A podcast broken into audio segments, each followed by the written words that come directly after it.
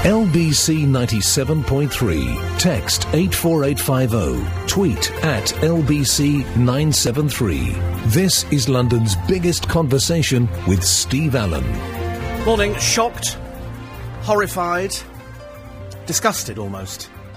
The news from Tom Daley that Splash is coming back again next year. The worst programme ever on television. I was horrified. Somebody phoned me yesterday and said, Tom Daley's Splash is, uh, is coming back. Oh, God, more substandard celebrities throwing themselves off the top of the diving board. The only way that programme could be interesting is if they took the water out of the pool and they just dived from the top board. That would make it marginally more entertaining for me. Anyway, apart from that, are you well? I'm in two minds over Tom Daley. To all three. Could be three minds.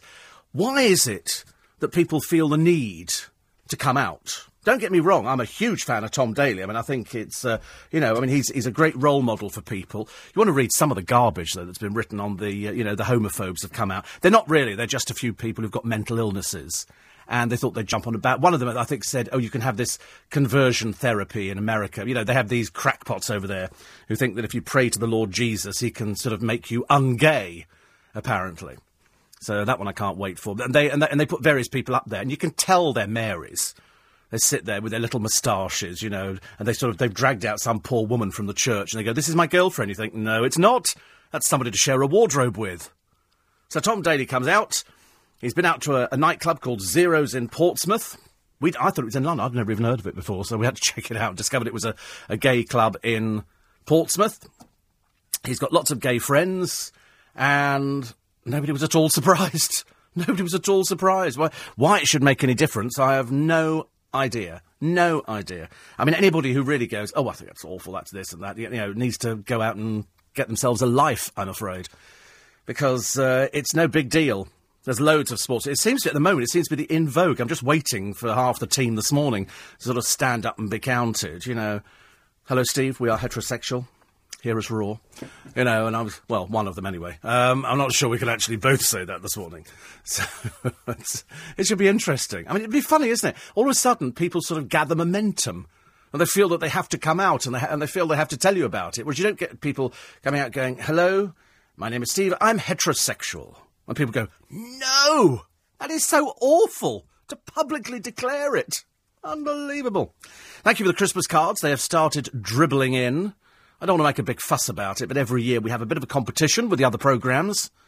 We don't really. I just make that up because nobody else gets any cards, and I get I get quite a few cards, and so I'm trying to fill up the window ledge with the card because there's nobody to put cards. You know, it's at home. I have sticky strips on the on the wall. Well, I say it's damp. It's damp, okay, and I just sort of stick the card to the wall. But very exciting today. Very very exciting. I'm not sure I could even tell you about this. It's so exciting in the fact that uh, one of my neighbours, Lynn, from Welsh Wales, she entered a competition. She's, uh, she, she goes to, to watch Harlequins play, the rugby team. And so this evening at 6.15, because she won the competition, what do you think she's won? We have six burly rugby players coming round to sing us Christmas carols at 6.15 this evening, and they're going to film it for some, whatever. So, I mean, of course, by that time, I'll be three sheets to the wind, be no point in singing anything to me. Hark the herald angels, glory to the. And so going to have six rugby players coming around singing Christmas carols. We don't know where to put them, because they're quite big rugby players. I'm going to look quite slight next to them. Well, not that slight. Not that slight. Uh, and so we'll have pictures taken, everything else. I'm, I'll, I'll, I'll put it up on, on Twitter a little bit later on. We're a bit excited by this, though.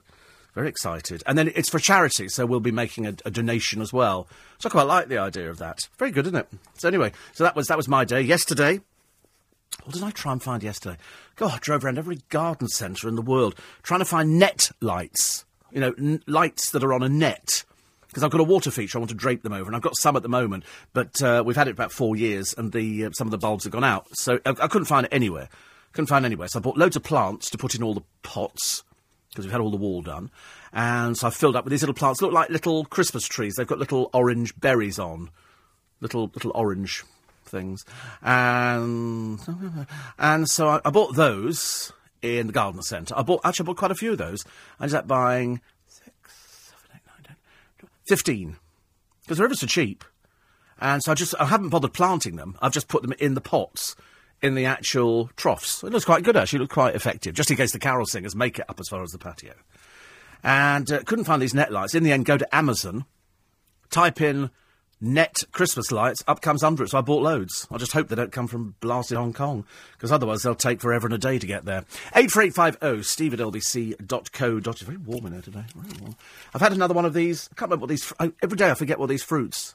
Dragon fruits. I keep forgetting what they're called. Every day. I'm, I'm sitting, and I didn't feel very well in the car this morning. He bombed it here this morning. I tell you, I thought we were going to break every speed limit under the sun. And we sort of bombed through the West End. And all I'm thinking about is, what is the name of this fruit? I couldn't think. And you know, you sit there and you go through the alphabet A, B, C, D, and it's star fruit, no, star anise, no, and uh, and I bought four more the other day. And I think it's given me indigestion, to be honest with you. I've eaten so many of these blooming things. And then yesterday, yesterday, I decided I couldn't make up my mind. So my friend Mandy, I was I was having a chat to her, and I said, I don't know what to, what to have for tea. You know, when you get to halfway through the day and you think, I don't know what to have for tea. I can't think. I'd had um, I'd had mincemeat the day before and made like a risotto. Made a risotto. Makes me sound like I'm on can't cook, won't cook, cook will cook. And uh, so I didn't. Uh, so I didn't have a risotto. I had a fish pie, and it was lovely. I, I bought. I ended up buying three.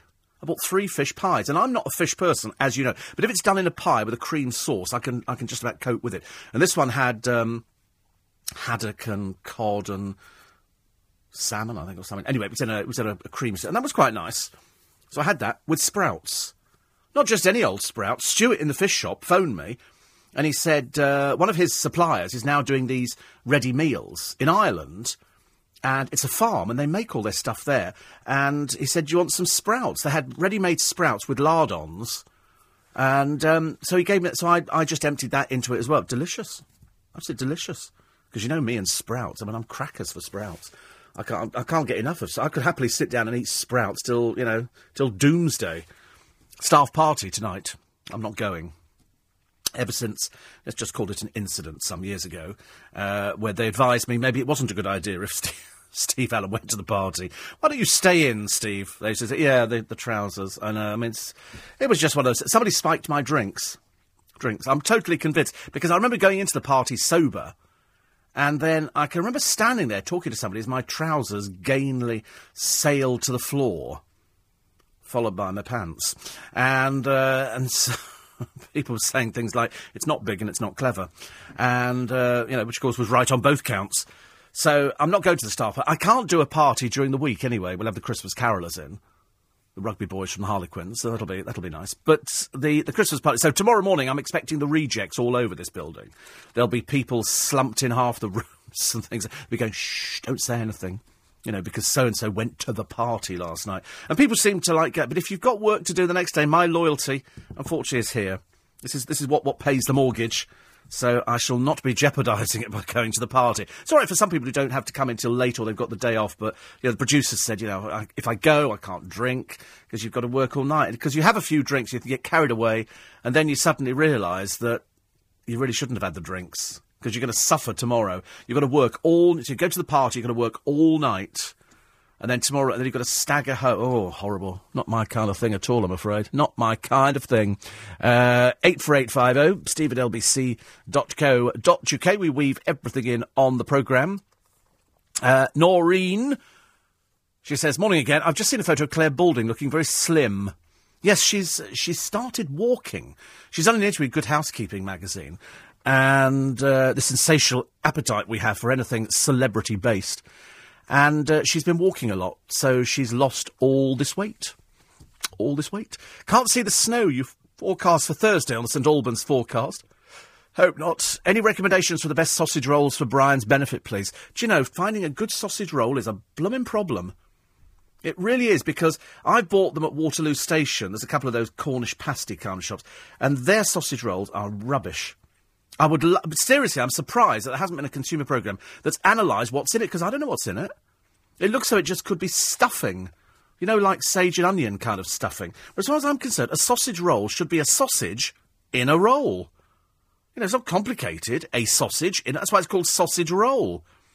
I mean, I don't think these things have ever even seen sausage meat. They're vile. I've, I've had a, I've had a couple recently. Not, not what I want is like sort of a frankfurter in that sort of puff pastry thing. Well, you can't find those out. They just don't exist. If somebody did those, that'd be a that'd be a winner. Pret a Manger used to do it years ago. It was a it was a frankfurter in a in a croissant kind of thing with cheese drizzled over the top. Delicious, delicious.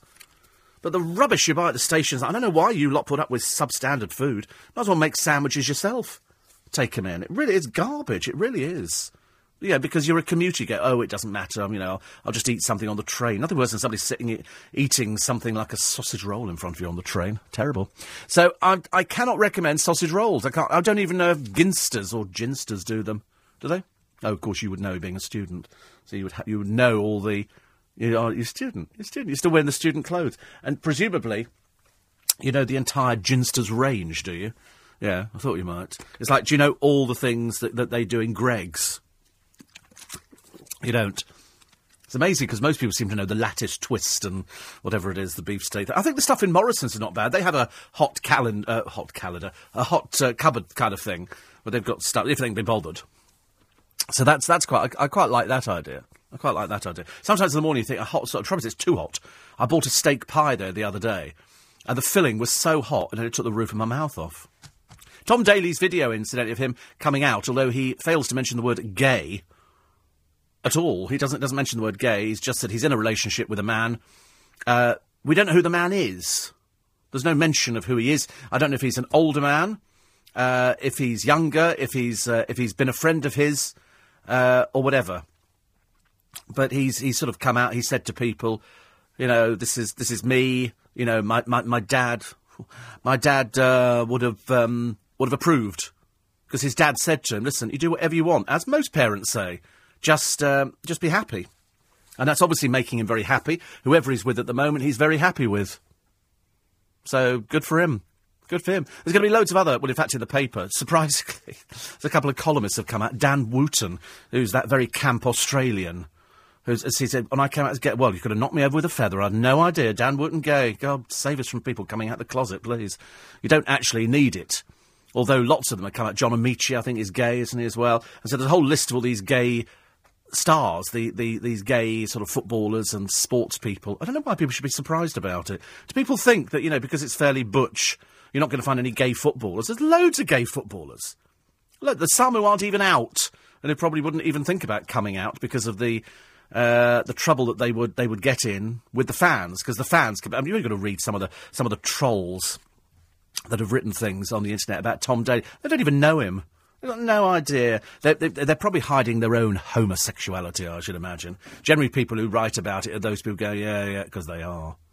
So uh, you, you could bet your bottom dollar, and especially the ones that purport to be Christian, they're even worse. You never met a more uh, intolerant bunch of people in your entire life. Saddos. Really is pathetic, really.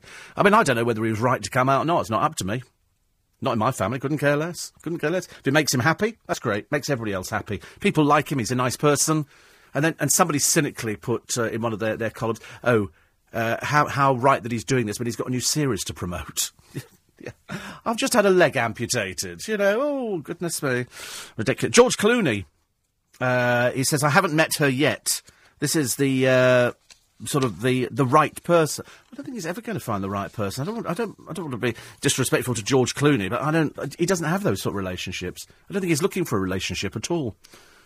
We're all, we're all making speculation now. After Tom Taylor, who's going to be the next person to come out?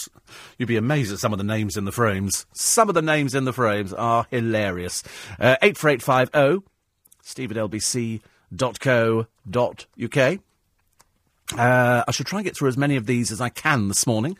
Uh, and we go through the papers as well. Sally Farmelo, as revealed on this programme, somebody told me a while ago, Sally Farmelo uh, has cancer at the moment. She's trying to uh, to beat it. Said, I won't give up, which is exactly what, what we want to hear. And the Arctic storm that's on the way. Plus, I watched a bit of the jungle last night, a bit of the I'm a Celebrity Get Me Out of Here, and suddenly came to the conclusion that the bimbo model is nobody. She's an absolute nobody. They're, they're sort of touting her as if she's somebody important. She's a bimbo you've never heard of, and she models bikinis.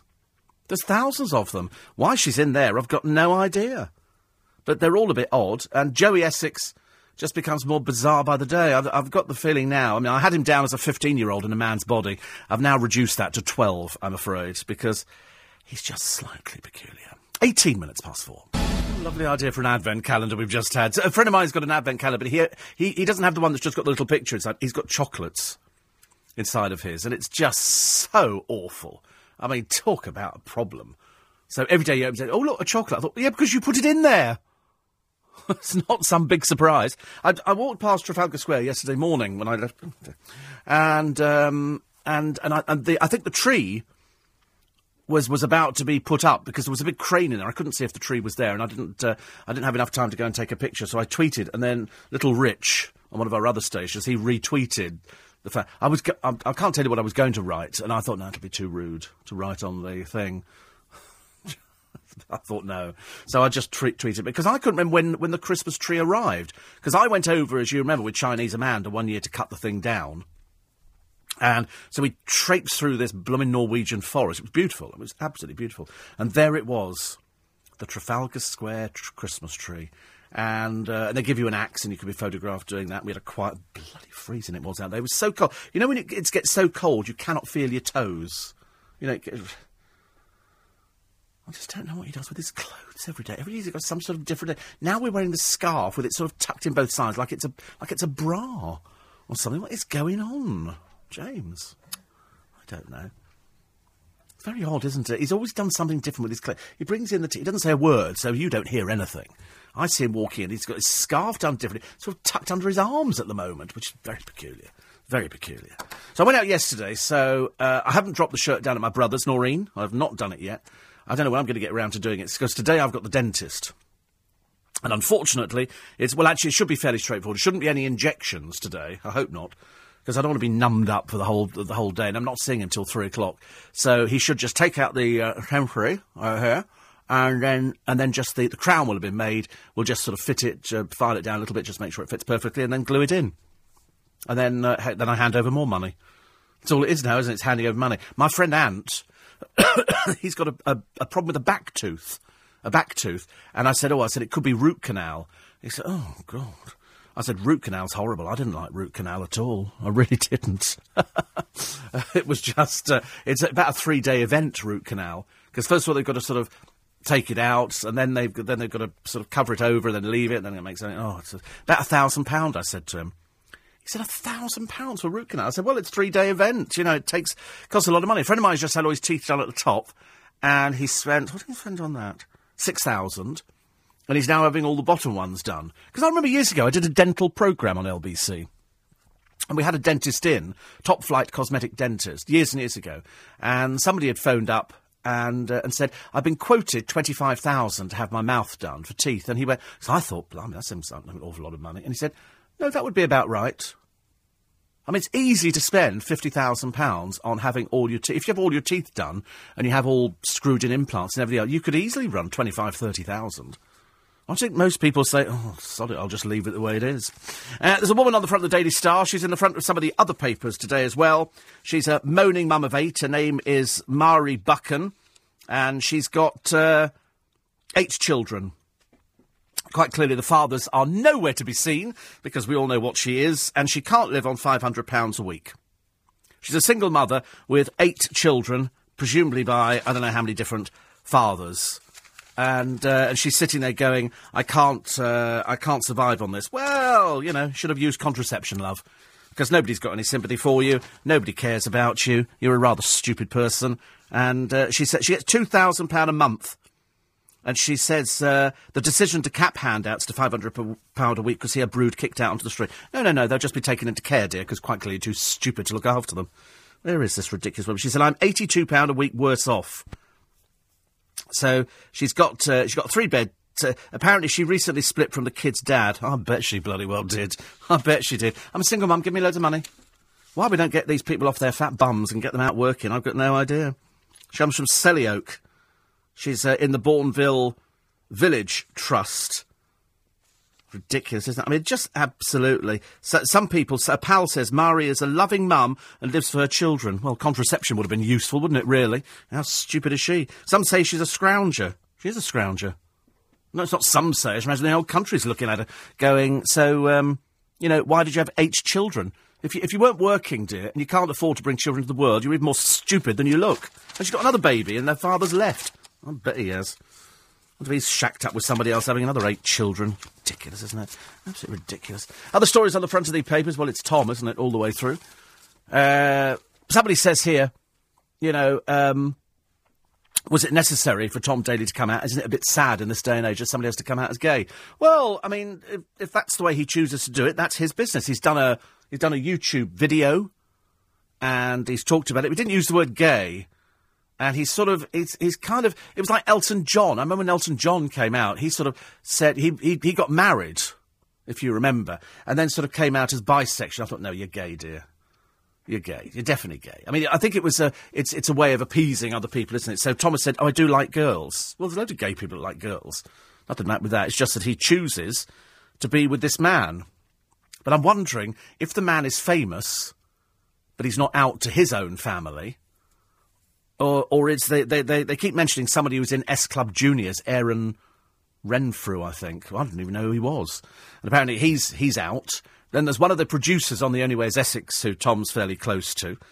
And uh, he was the one who sort of said to him, listen, if you want to come out, come out. So he has. And it's made all the papers. But you're, you're, you're quite right. You're quite right that, you know, it's a, bit, it's a bit naff in this day and age to have to actually come out. But then sometimes the papers do that, don't they? They go to somebody and say, "Oh, we have uh, we have somebody who said that they uh, they slept with you." If you're not actually out to your family or something like that, and so they effectively force people out. They effectively force them out. They say, We're going to run this story over this weekend. Do you have any comments? And that's what the papers do. That's what the papers do. So I don't know whether or not somebody had contacted Tom. If you remember, there was an incident the other year, wasn't there? where two internet trolls were taken to court by the, by the police for posting vile things about Tom Daley. They're probably still out there now posting the same rubbish. But nobody cares about internet trolls because they're, they're generally pathetically weak, stupid, ugly people who generally stink. Like, ugh, absolutely awful. Uh, Sophie says, "Is your Chinese Amanda the same Amanda who works with Nick Abbott?" Yes, she's not Chinese now though. She's she's changed. She's changed. She's just just ordinary, just ordinary Amanda. Um, Rose says, I had a sausage roll from Gillespie's Bakery in Epsom. Fantastic. There was a sausage in puff pastry, and then cranberry added for festive touch.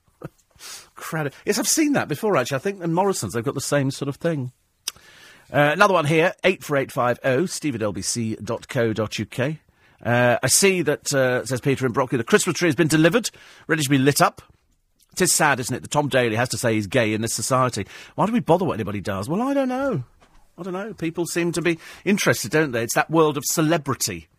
That I suppose Joey Essex will come out soon, you know, and we'll all be going, oh, goodness sake, what is coming out? Coming out as a man. You know, it'll be interesting, won't it? In, in the jungle, it, it, rumbles on, and there's arguments, and I don't know. I'm just waiting for the first eviction. Oh no, sorry, we've had the first eviction. That was that was another woman who's just come out as gay, Annabel Giles. I mean, it's unbelievable, isn't it? Like an epidemic. Laila Morse. She was second. Is she out as well? Oh, dear God. But mind you, know, she never featured in the programme, did she, poor soul? That was what they call careful editing. And of course, had they kicked out Joey Essex, would have been it'd have been more realistic. I suppose we're going to have to put up with him and Matthew Wright for a couple more weeks at least. It's LBC 97.3. Time now 4.30. LBC 97.3. Text 84850. Tweet at LBC 973. This is London's biggest conversation with Steve Allen. Morning, everybody. 28 minutes to 5. Is it Tuesday? I can't remember where we are now. I've lost the track of it. The very strange story on on the front of the Sun this morning is of six year old Georgia Benson, who stunned her mum and twin sister Jasmine by insisting, I'm a boy. The top demands short hair, boy toys, and school trousers. But mum says they faced a battle with bigotry in Warrington in Cheshire. It's a most bizarre story. It really is. She says, I began with a daughter, now I've got a son, and he does look like a, a boy.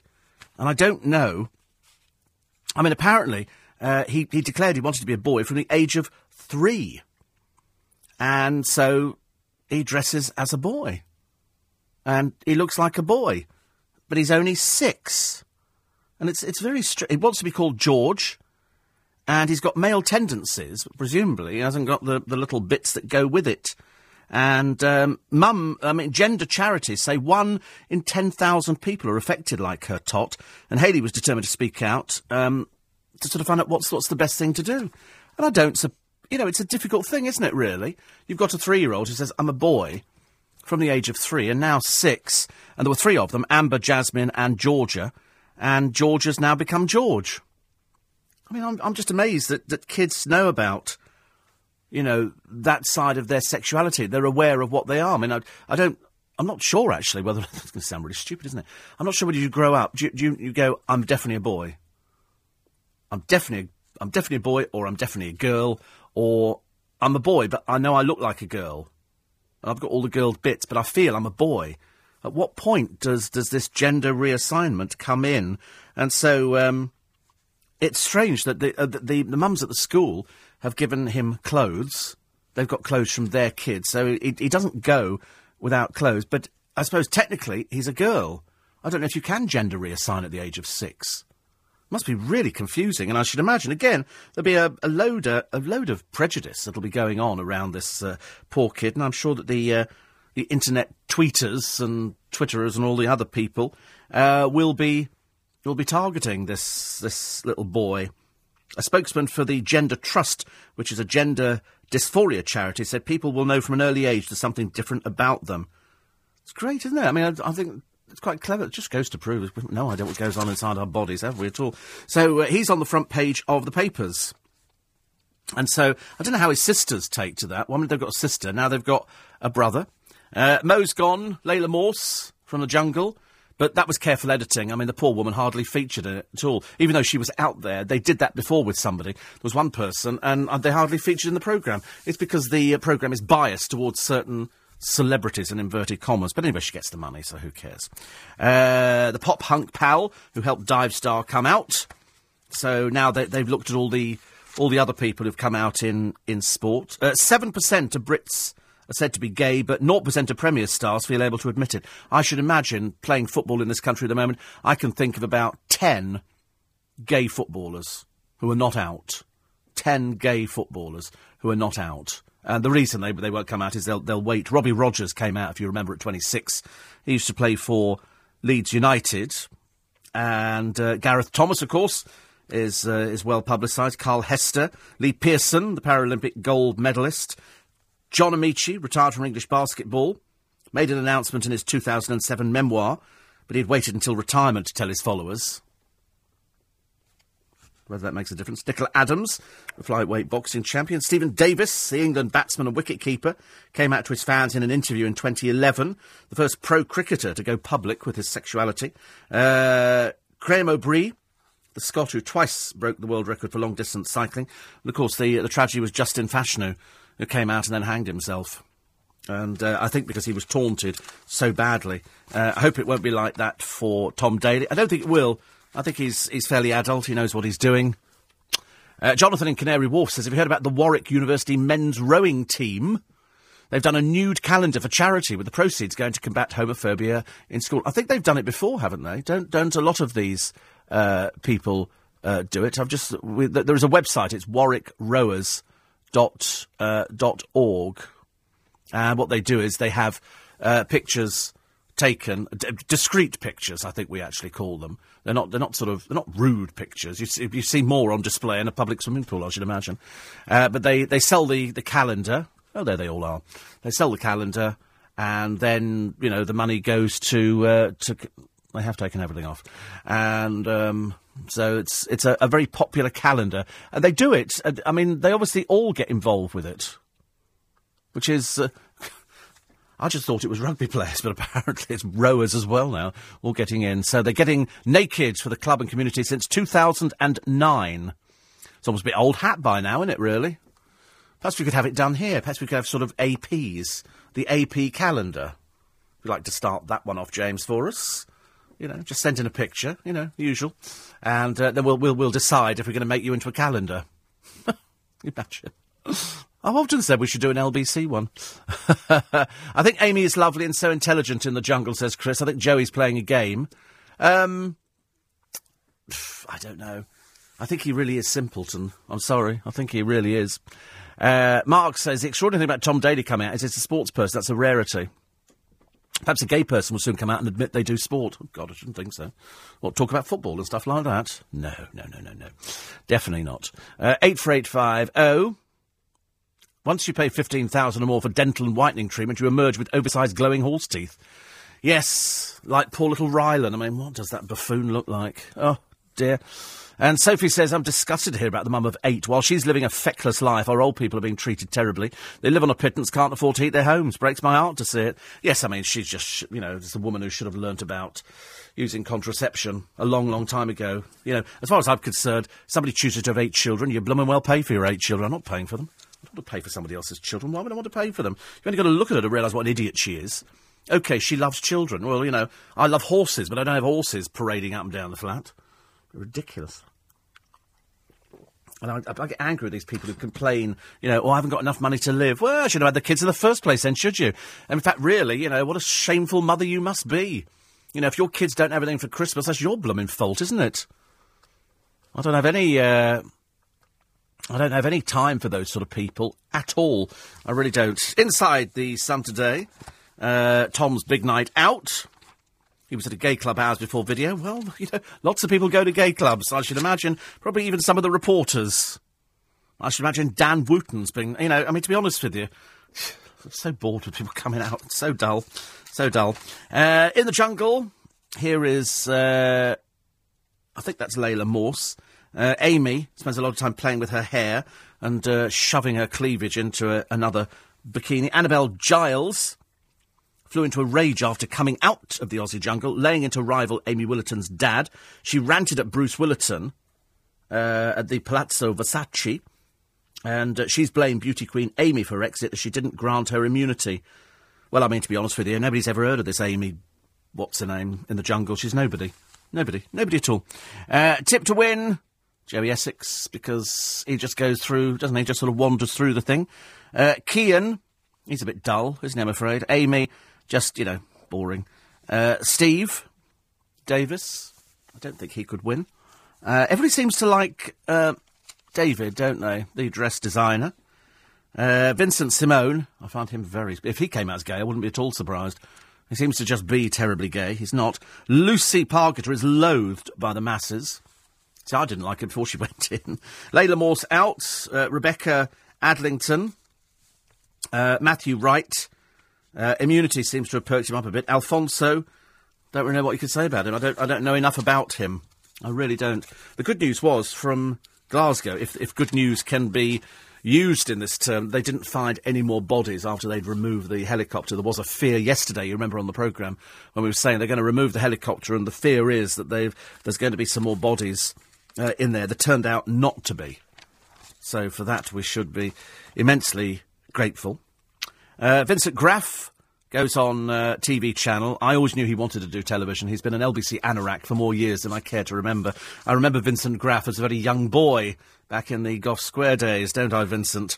And uh, so he, he goes on QVC, and uh, shoppers spend thirty thousand pounds an hour. An hour. It's so huge, isn't it? You just you just can't believe it. They have a warehouse the size of eight football pitches. Eight million people tune in a month. Um, in one day, they did 167,000 calls. 100, that's why it's, it's big money, you know, people selling the stuff that they sell on all these channels, the QVCs and the bid ups and the jewellery rubbish and all the rest of it. Uh, they, they sort of rack it up. They, they try and make out on some of them. It's, it's very good. I bought stuff from uh, Living, Living World, I think it's Living World. And I bought glue from them and various other. I bought hanging baskets last year. And people obviously like shopping. My friend Lynn loves shopping online. She sits in front of the t- she loves it. She goes to jewellery, she does QVC, she does, you know, she does everything. She does everything. And, she does, and also she's now discovered the delights of eBay. So she buys and sells because she's a girly. She's got lots of handbags, and so she discovered there's a market out there. But she's had to put these are genuine. They're not fakes because a lot of fakes on eBay. Lot of fakes. Be very, very careful. Uh, 84850. Kevin, the fully dressed milkman, says maybe me and the lads at the dairy should do a calendar, but to add a twist, we'd be dressed. And everyone would say, thank God for that.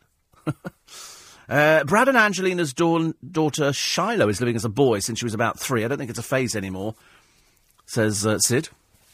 Doesn't uh, Cher have a daughter who changed sex? I think it uh, became uh, it was Chastity Bono, and it's now Chaz. I think. And somebody told me there was somebody else the other day as well. I think another star's son or daughter has uh, who's, who's come out.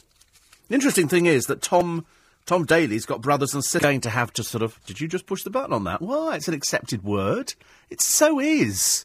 It so is. It absolutely is so okay. It's like queer and here, isn't it?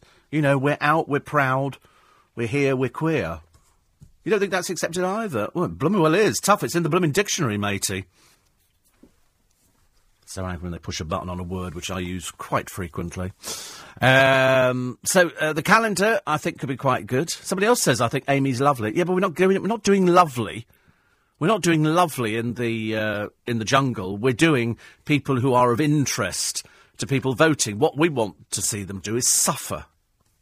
I so want to see them suffer. You know, there's, there's, no point in just sitting somebody in there and they just wear a bikini because that's dull. That's really, really boring. We want to see them suffer. I want to see them being sick. I want, I want everything. I want everything. And the more they suffer, the more we laugh. Uh, Ed says, I'm still laughing at the idea of a new series of Splash without the water and the many Z-list celebrities who I'd happily see taking part. Much more fun than counting sheep. Have you seen Gogglebox? It's Googlebox, isn't it? I think Googlebox, somebody was telling me about. I like the programme Googlebox, which is on uh, my one. No, not no. You're talking about a different programme. I'm talking about Googlebox, which is the one that I have on my television at home. You have Gogglebox. I have Googlebox. See, two different programs. One one is on a, a satellite from the Ukraine, where it's called Googlebox, and you have Gogglebox, which is made in this country, which features two large black ladies who sit there and just seem to consume food like there's no tomorrow. A Couple of um, let's just call them dubious sexuality guys from Brighton. Might or might not be riding side saddle on bicycles anytime soon, and might or might not be friends with Tom Daley. Not that that's any indication of somebody's sexuality. Right, another one here. This is from uh, from uh, Nora. She says, uh, topic for the day ought to be musical biscuit barrels. I bought one yesterday. You wind it up, it twirls around and plays away in a manger. I love that line. That was away in a manger and two ways out on the football pitch. Okay, you have to think about that one. You have to think about that one. It's, it's kind of it's, it's sort of topical joke for Christmas, which is nothing to do with the baby Jesus. But I did see the, the biscuit barrel. There's one that they do in Marks and Spencer's that's got snow in it. And so it's like a giant snow globe. A bit like the one up here at, uh, at Piccadilly Circus, which is, looking a bit dirty actually at the moment. bit of a shame, but I quite liked it. Uh, Julian says, no Jolly Old St Nicholas by Ray Conniff this year. Not at the moment, no. He said, good for Tom Daley. Well, that's, that's, I mean, I'm being positive about it as well. Everybody else is being positive about it. Why shouldn't he? I mean, to be honest with you, when a friend of mine phoned me yesterday, he said, he said, Tom Daley's come out. I said, out of what? He said, no, Tom Daley's come out. I said, yeah. I thought it was a spoof. He said, no, he's, he, he's come out as gay. Well, he hasn't come out as gay, he's come out as he's having a relationship with a man, but he hasn't used the word gay. I said, okay, right. I said, and, and this is news? He said, it will be by tomorrow morning. And so I went home and I watched the, the video on YouTube. Actually, I've been, I've been, I was trawling through YouTube the other day, finding all sorts of videos, and I love these flash mobs where you know people start singing in a railway station, other people join in, and that's always fairly good. And you remember the uh, the one I told you about the homeless boy in India? I think, uh, I think on whatever whatever program it was, the version over there, and uh, he's been on the streets for ages, and he sells chewing gum you know, little kids sell chewing gum, but he sings really well and reduces the audience to tears. He's had like 112 million hits. 112 million hits. I didn't, I didn't know it was that possible to get that many hits. Unbelievable. Unbelievable. But really good, actually. Uh, 84850 steve at lbc.co.uk. Yes, I do know that Laila Morse is the sister of Gary Oldman because we, uh, we talked to Gary Oldman a little while ago on In Conversation. Uh, I'm very shocked as they're polar opposites. You think so, Steve? I don't think they were polar opposites at all. Always amazes me. Was it the other day? Somebody said, "Oh, that's my brother and brother and sister thing." There's a very odd picture in the paper today of a showbiz wedding of the year, and it just looks like four badly dressed blokes. But they're supposed to be lookalikes. They've got one who's a Ricky Gervais lookalike. Don't look anything like Ricky, Ricky Gervais. They've got one who's Gordon Ramsay. Don't look anything like Gordon Ramsay. There's one who's Simon Cowell. Doesn't look anything like Simon Cowell. And the David Beckham one doesn't look at all like David Beckham. And then the, the woman he's marrying is a Debbie Harry lookalike. And they've said here, they said Andy Monk wed Blondie tribute singer Rose Cook, and he's, he's a Cowell double. Well, I must need my eyes testing. I don't know anything like these people. I mean, the David Beckham one. I mean, it couldn't be anything less like David Beckham's if they put up a picture of. I don't know. I can't think of anybody actually. I mean, anybody looks more like David Beckham than this bloke here. Apparently, uh, they said here it was love at first sight. He's nothing like Simon Cowell appears on television. Of course he isn't, because he's not Simon Cowell. It's ridiculous. I don't know. You know, Count Andy Monk. She says that Andy is a very kind-hearted and loving man. Of course he is, because he's not Simon Cowell, you stupid woman. They don't look anything like these people. In fact, if you didn't have these the, the names of the people underneath, they they just look like four fat blokes. I mean, David Beckham is not fat. This bloke's fat, and he's making money under false pretences as a David Beckham lookalike. Who in their right mind would ever book him? Can't believe it. Ridiculous. Gary Barlow. Oh, God, what is it one, of one radio station's doing? They seem to have turned it over to Gary Barlow album lukewarm reviews. Very, very lukewarm. But you can't fault him for trying to get as much publicity for it as you can. He's on, uh, he's on as many radio stations he can get himself onto. And Gary Barlow insists that he's glad Tamara Foster got booted off the X Factor. She'll have a better career after not winning the show. It's a nice little piece of work. I don't want to have a career at all. James Arthur practically dead in the water, I think, at the moment. So uh, they, they've actually uh, banned any mention of James Arthur on the X Factor's social media accounts because they're worried about this this uh, backlash after his homophobic rant. And he's uh, he apologised and he said, "I abused my position." Pfft, I think you're scraping a scraping the barrel, mate. At the moment, I don't think there's any chance that uh, you're, you're going to get away with it. It's going to haunt you forever. You should never, ever say anything like that when, you know, somebody hears it, somebody reads it, somebody sees it, and there are enough journos out there to sink your career stone dead. I certainly wouldn't be buying anything from James Arthur ever. Whether it was, you know, done in fun, whether it was done, you know, light heart. Have I done a break now? Whether I, well, I'm not going to. I'm going to make you wait for it. I, um, I'm that kind of mood this morning.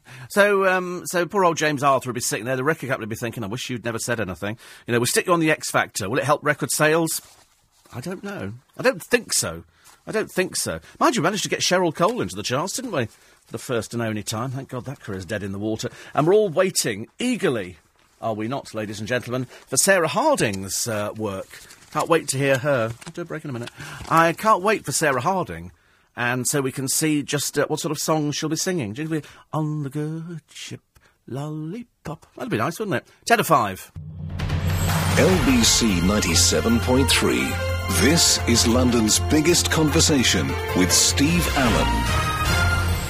Right now, I fancy girls, but I'm dating a guy. At the moment, I'm very happy. Can't wait to find out who Tom Daley's boyfriend is.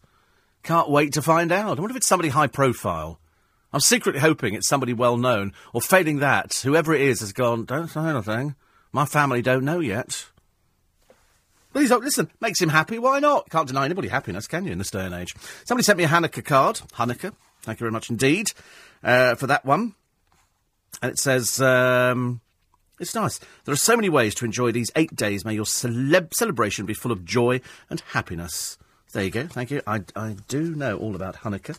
And a nice Christmas cut. We've started getting the glitter in from Joyce in Leighton. Thank you very much It's been oh, covered in glitter now. There you go. Uh, Gareth Thomas, the rugby star, said of Tom Daley, he will look back on this as the best day of his life. Well, it means that he, he, he doesn't have to sort of worry. Why should he have to worry about it? You know, if there's bigots out there, nobody gives a stuff about bigots. They're pathetic people. They're generally harbouring their own perversions, I'm afraid, so we don't worry about them at all. Uh, 84850, steve at lbc.co.uk. Uh, another one here. Uh, somebody says, why are there gay-only hotels, bed and breakfast in Brighton? There's not. Anybody can go and stay in a hotel in Brighton. They're not gays only. They're so pathetically stupid. This is Claudia, or Joanne, or Carrie, or any one of a number of other cross-dressing names that we appear to have found for today. I love it when these people write in. Or, or Amy, or Ruth. It's obviously somebody who's very confused. Obviously, some sort of dreadful mental illness going on there, I'm afraid. Uh, 84850 steve at lbc.co.uk. And uh, how about a calendar for the hanging baskets? Flowers every. We could do, actually, yeah. What about that? Perhaps I should take some pictures on, uh, on, uh, on Twitter. I'm not very good at taking pictures on Twitter. I don't know why, actually. They never, never seem to come out very well when I... Everybody else does them so much better. The ones at the take came out well, but I never took those. Doesn't really help, does it? What are you smiling for? Yeah, whatever. This is how they're going to deliver Amazon parcels on drones. It'll never happen. They'll be whizzing about. Be accidents all over the place, won't there? I mean, it's it's it's it's a, a nice little thing. It's uh, it's it's a bit utopian, isn't it? So your parcel will be picked up, then this little drone, it's a bit Star Wars, will then come and deposit it in your front garden before crashing through the window. I mean, I, I just don't see it myself. Uh, eight four eight five zero. Everything seems uh, later. Driving home last night, says Jill. First of December counted only four houses with Christmas decorations up. Hmm. Somebody says uh, it's too early to put your decorations up, 1st of December. It needs to be a little bit. It needs to be a little bit later. Well, I don't know. I don't know. I, I actually. Uh, Tate Britain. Tate Britain. I hate Tate Britain. It's a nice big building, but it's so boring. This is actually a photo, uh, you know, a, a, proper picture. And it's all done in years, the 1670s, 1640s, 1620s and things like that. And it's, and it's great. But sometimes they have installations, like one, it's like two oil drums sitting in the middle. And that's apparently art. And in, in another room, it's completely empty. It's a huge cavernous hall, empty. And the lights go on and off in the ceiling. And that's it. That is the art installation. The lights go on and off. You know, it, I mean, it's, it's, that's it. We stood in an empty room and I went, so, so, so what is this art? I mean, the lights go on and off. Well, that's it. A huge cavernous room like the size of a church. I mean, I can do an art installation in my sitting room. I could just turn the light on and off. You know, I can bring on. Actually, the other day I was sitting there and all of a sudden the lights went out. It was like there was a power cut. And you know what it's like? You know, you, you always do that. I remember years ago when we had the uh, the the coal miners thing and all the rest. And the lights went out on a certain time. They go six o'clock. The Lights are going out. Bang on the dot of six o'clock. Click. Everything goes off. So you have to sit there turning everything off and then go round because later on it'll all come back on again. And I was sitting watching the television. It must have been on Sunday evening, and all of a sudden the lights went off. There was a, and everything. It wasn't just sitting room lights. It was everything. And I have lights blazing all the time because I don't really care. I'm not sort of doing some footprint anywhere for anybody. i am going to, you know, it's like the heating. I haven't put the heating on for a few days. But all the lights went off, and I've then got to go and i decided I was going to buy a torch the other day and keep it with me in the sitting room, just in case. I mean, luckily I there's enough, but I, I, the first thing I did was peer outside the front door, see if anybody else's lights had gone off. Nope. They're all happily blazing away, just me again, as per usual. 84850 steve at lbc.co.uk. Trying to weave in a, uh, another one here. This is one from. Uh, oh, I told you the other day that they'd sold Michael Winner's house. Apparently, Robbie Williams had, uh, had bought it. So, I don't know, 17.5 million. Uh, Fifi loved the uh, Amanda Holden in conversation, refreshingly honest. Very good, actually. Very, very good. Very, very good. Uh, somebody's looking for a retweet. I don't understand what a retweet is. I think that means I have to send it on to somebody else. Um, Scott Hendy is with us this morning. Thank you. Nice to know that we're all there. Uh, and Philip says, My awful neighbours moved out yesterday. What's the name of the YouTube video, The Homeless Boy? I think it's called The Homeless Boy. Um, you know, that would be the one to, to find it. Uh, you know, you just, I think you type in Homeless Boy on X Factor or something like that. You can't miss it. It's got 112 million hits. It's been around the world, this one. It's gone viral ever since we mentioned it on the programme. Started off with a few. We mentioned it. 112 million people have now viewed it. And it's quite sad. It's quite sad. It's very good. Very, very good because he, he sings and, and he's had an awful life. He really has had a dreadful life. And the two presenters of the programme say to him, you know, when this, when this programme is seen, how many people are there in Malaysia, whatever, 50 million people? 50 million people will see you. And he can't take it all in. And uh, I don't know whatever happened to him. I really don't know. I really don't know. Take a short break for the news. It's LBC 97.3. Um, more arguing, apparently, Chloe Sims dreadful old baggage from the Anywhere's Essex and some other woman who we've never heard of uh, had a bit of a spat, and they go. the sooner they drop off this cast, the better, and they disappear back where they came from, which is that place called Obscurity. And I hope they stay there. Uh, other stories in the papers today, we shall find out. Mum of eight in eviction fear. This is the woman who doesn't work. She just wants to sponge. She's had loads of children, and she's expecting you to pay for them. You'd think her family could rally round, wouldn't you? Or perhaps not. LBC 97.3. Text 84850. Tweet at LBC 973. This is London's biggest conversation with Steve Allen. Morning, everybody. Four minutes past five. Tuesday morning in London town. They've said. They've said, then they might be wrong. Snow by the end of the week, but uh, I'm erring on the side of caution and going. Well, if we if we think we might have it, then we don't. It'll be a nice surprise, won't it? On the other hand, I wouldn't mind seeing a bit of snow, actually, sitting here. Uh, 84850. Um, a head torch is quite good. Well, you can't sit there with a head torch on, can you, waiting for a power cut? We don't really get power cuts, but I've got, um, halfway down the hall, I've got a, a cupboard. And it's got the fuse box in there. So luckily I'm able to find that. I was thinking the other day, am I able to change a tap? I don't know whether or not I'm able to change a tap, whether I'm sort of, I mean, as far as I know, you can change the uh, the inner bit of the tap. You just go to the mains and you turn off the water, then you turn on and you drain. Uh, I think that's how it works. Do, I, do I need to drain anything? I don't know. And uh, and then you just unscrew the top of the tap and you take out the middle bit or un- unbolt it or whatever, and then put another piece in. I'm assuming I could, uh, assuming I, I could do that. Uh, eight four eight five zero Steve at lbc.co.uk. Uh, let's try and uh, weave some more in here. I don't sort of find the blooming things, actually. It helps a little bit. Um, 84850 steve at lbc.co.uk. You want to know who Tom Daley's boyfriend is? Well, according to Facebook yesterday, nearly every gay man in the UK was claiming that for... Exactly. The people go, uh, he's my boyfriend. He's my boyfriend. I'm going out with Tom Daly. I mean, I think he's good. I think he's good. You know, he's, he's pleasant. He's charming. He's been through a lot. He's an Olympian. He's worked hard for what he's got. He's not the world's greatest presenter, but it doesn't matter. It doesn't matter. He has a go. He's a, extremely good at diving. He's very good, and uh, and he's obviously found a bit of happiness. Why shouldn't people have happiness? I couldn't. You know, some people find it in the lottery. Some people find it, you know, work. Some people find it, you know, going to work in a shop or whatever. Stuart, who's got Sandy's, the fish shop, I think he loves his job. I think he absolutely loves it. I think all the staff in there love it.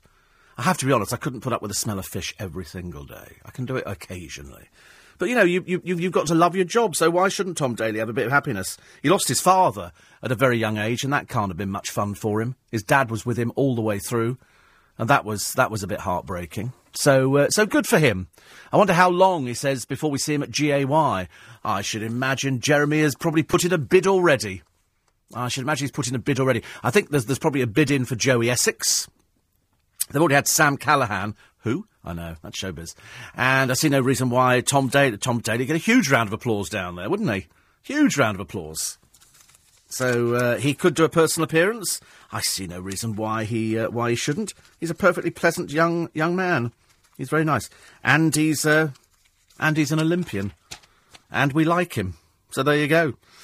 Uh, ninth victim found. No Mayday call. That's what they can't work out with this helicopter crash. There was no Mayday call, and yet he must have known that it was going down the helicopter because he ditched the fuel. That bit I discovered yesterday because I wasn't aware of that. I don't know how fast you can empty the tank of a helicopter, but, but I'm assuming once these blades stop, this thing drops.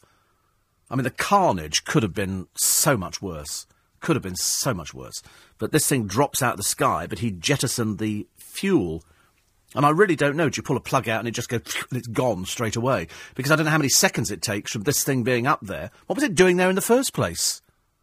What was it doing? Was it on surveillance? We haven't been told what it was actually doing up there.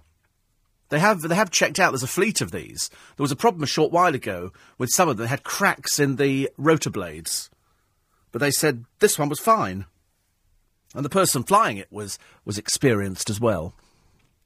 Uh, eight four eight five zero. Steve at lbc.co.uk. We shall weave uh, everything in on the programme this morning. Uh, another one here. Richard says, I told you once before that in 50 years I've never knowingly encountered a gay golfer. He says, I was therefore astounded to discover that John Inman, who played Mr. Humphries in Are You Being Served, played golf. To a handicap of three. I think it would be better if people kept their private lives private. Yes, I don't understand, but we have an insatiable appetite in this country, and the newspapers have an insatiable appetite to discover things about celebrities. So if somebody's on the television, and that would be the indication of a, a, celebrity. I mean, to be honest with you, you know, why anybody would be interested in reading Nancy Delusional's dreary book about her life, I can't imagine. She's a nobody. She's absolutely a nobody. It's like anybody who writes their, their autobiography before the age of 50. It's ridiculous. They haven't done anything. They haven't done anything at all. Somebody's been on a reality show. Nanny Pat wrote it. Who on earth is remotely interested?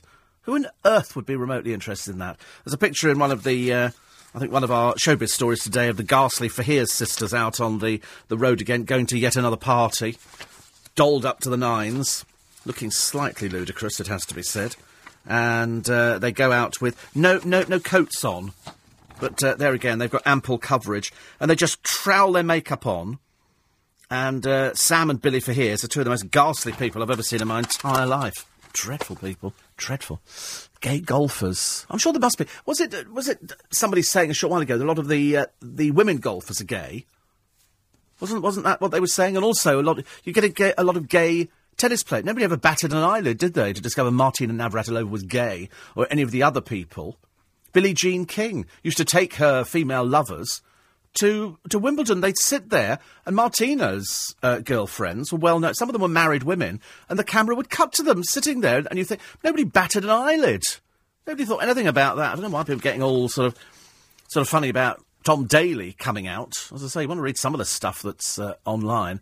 It's from such sad, pathetic people. It's almost embarrassing, really. Just imagine they are probably in that league of, you know, they really don't have any friends, they haven't got anything to do at all, and they just don't like anybody else to be happy, so they, they wallow in their own misery. But I remember distinctly seeing Martina's girlfriends at Wimbledon. They're saying, this is so-and-so, so-and-so. And you think, oh, right, wasn't she married? And uh, yes, she was, and her children were over it as well, but now she's her girlfriend, and so this goes on. Never found any male gay tennis players. Although I'm sure there must be. I should have to check with Andrew Castle. He'll know things like that. I could phone him up and say, Andrew, are there any gay male tennis players? Why are they not out? And, and gay golfers, not men, but I suspect loads of women. Don't know why. I just uh, just assume that's what it that's what it would be. I could be wrong. I'm feeling uh, I'm not. Uh, according to the press, the helicopter was only two miles from the heliport. It's odd, isn't it, though, that it just it de- it developed a. F- mind you, they do look a bit scary to me. Mind you, I'm scared about even airliners, but at least they glide don't they? Even though that, that's something that big, it can glide in if all the engines failed. With a helicopter, the moment the blade stopped turning, it just drops like a stone. Uh, 84850. June says, For my elderly relations, I've done two things. In bedrooms, bathrooms, and kitchens, they have a key fob torch hanging by the light switch. In the lounge, an ornate box with a bigger torch by the light switch. I figured everyone can find their light switch in the dark. yes, you can. You just don't want to fall over things depending on what's actually uh, what's actually out there. Uh, Daily Mirror today.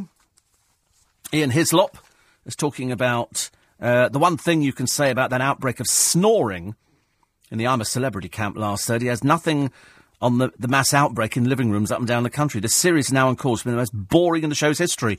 A sure sign is that the producers have already hit the reality show panic button marked bullying scandal. Give me strength, he says. It's a flipping game show.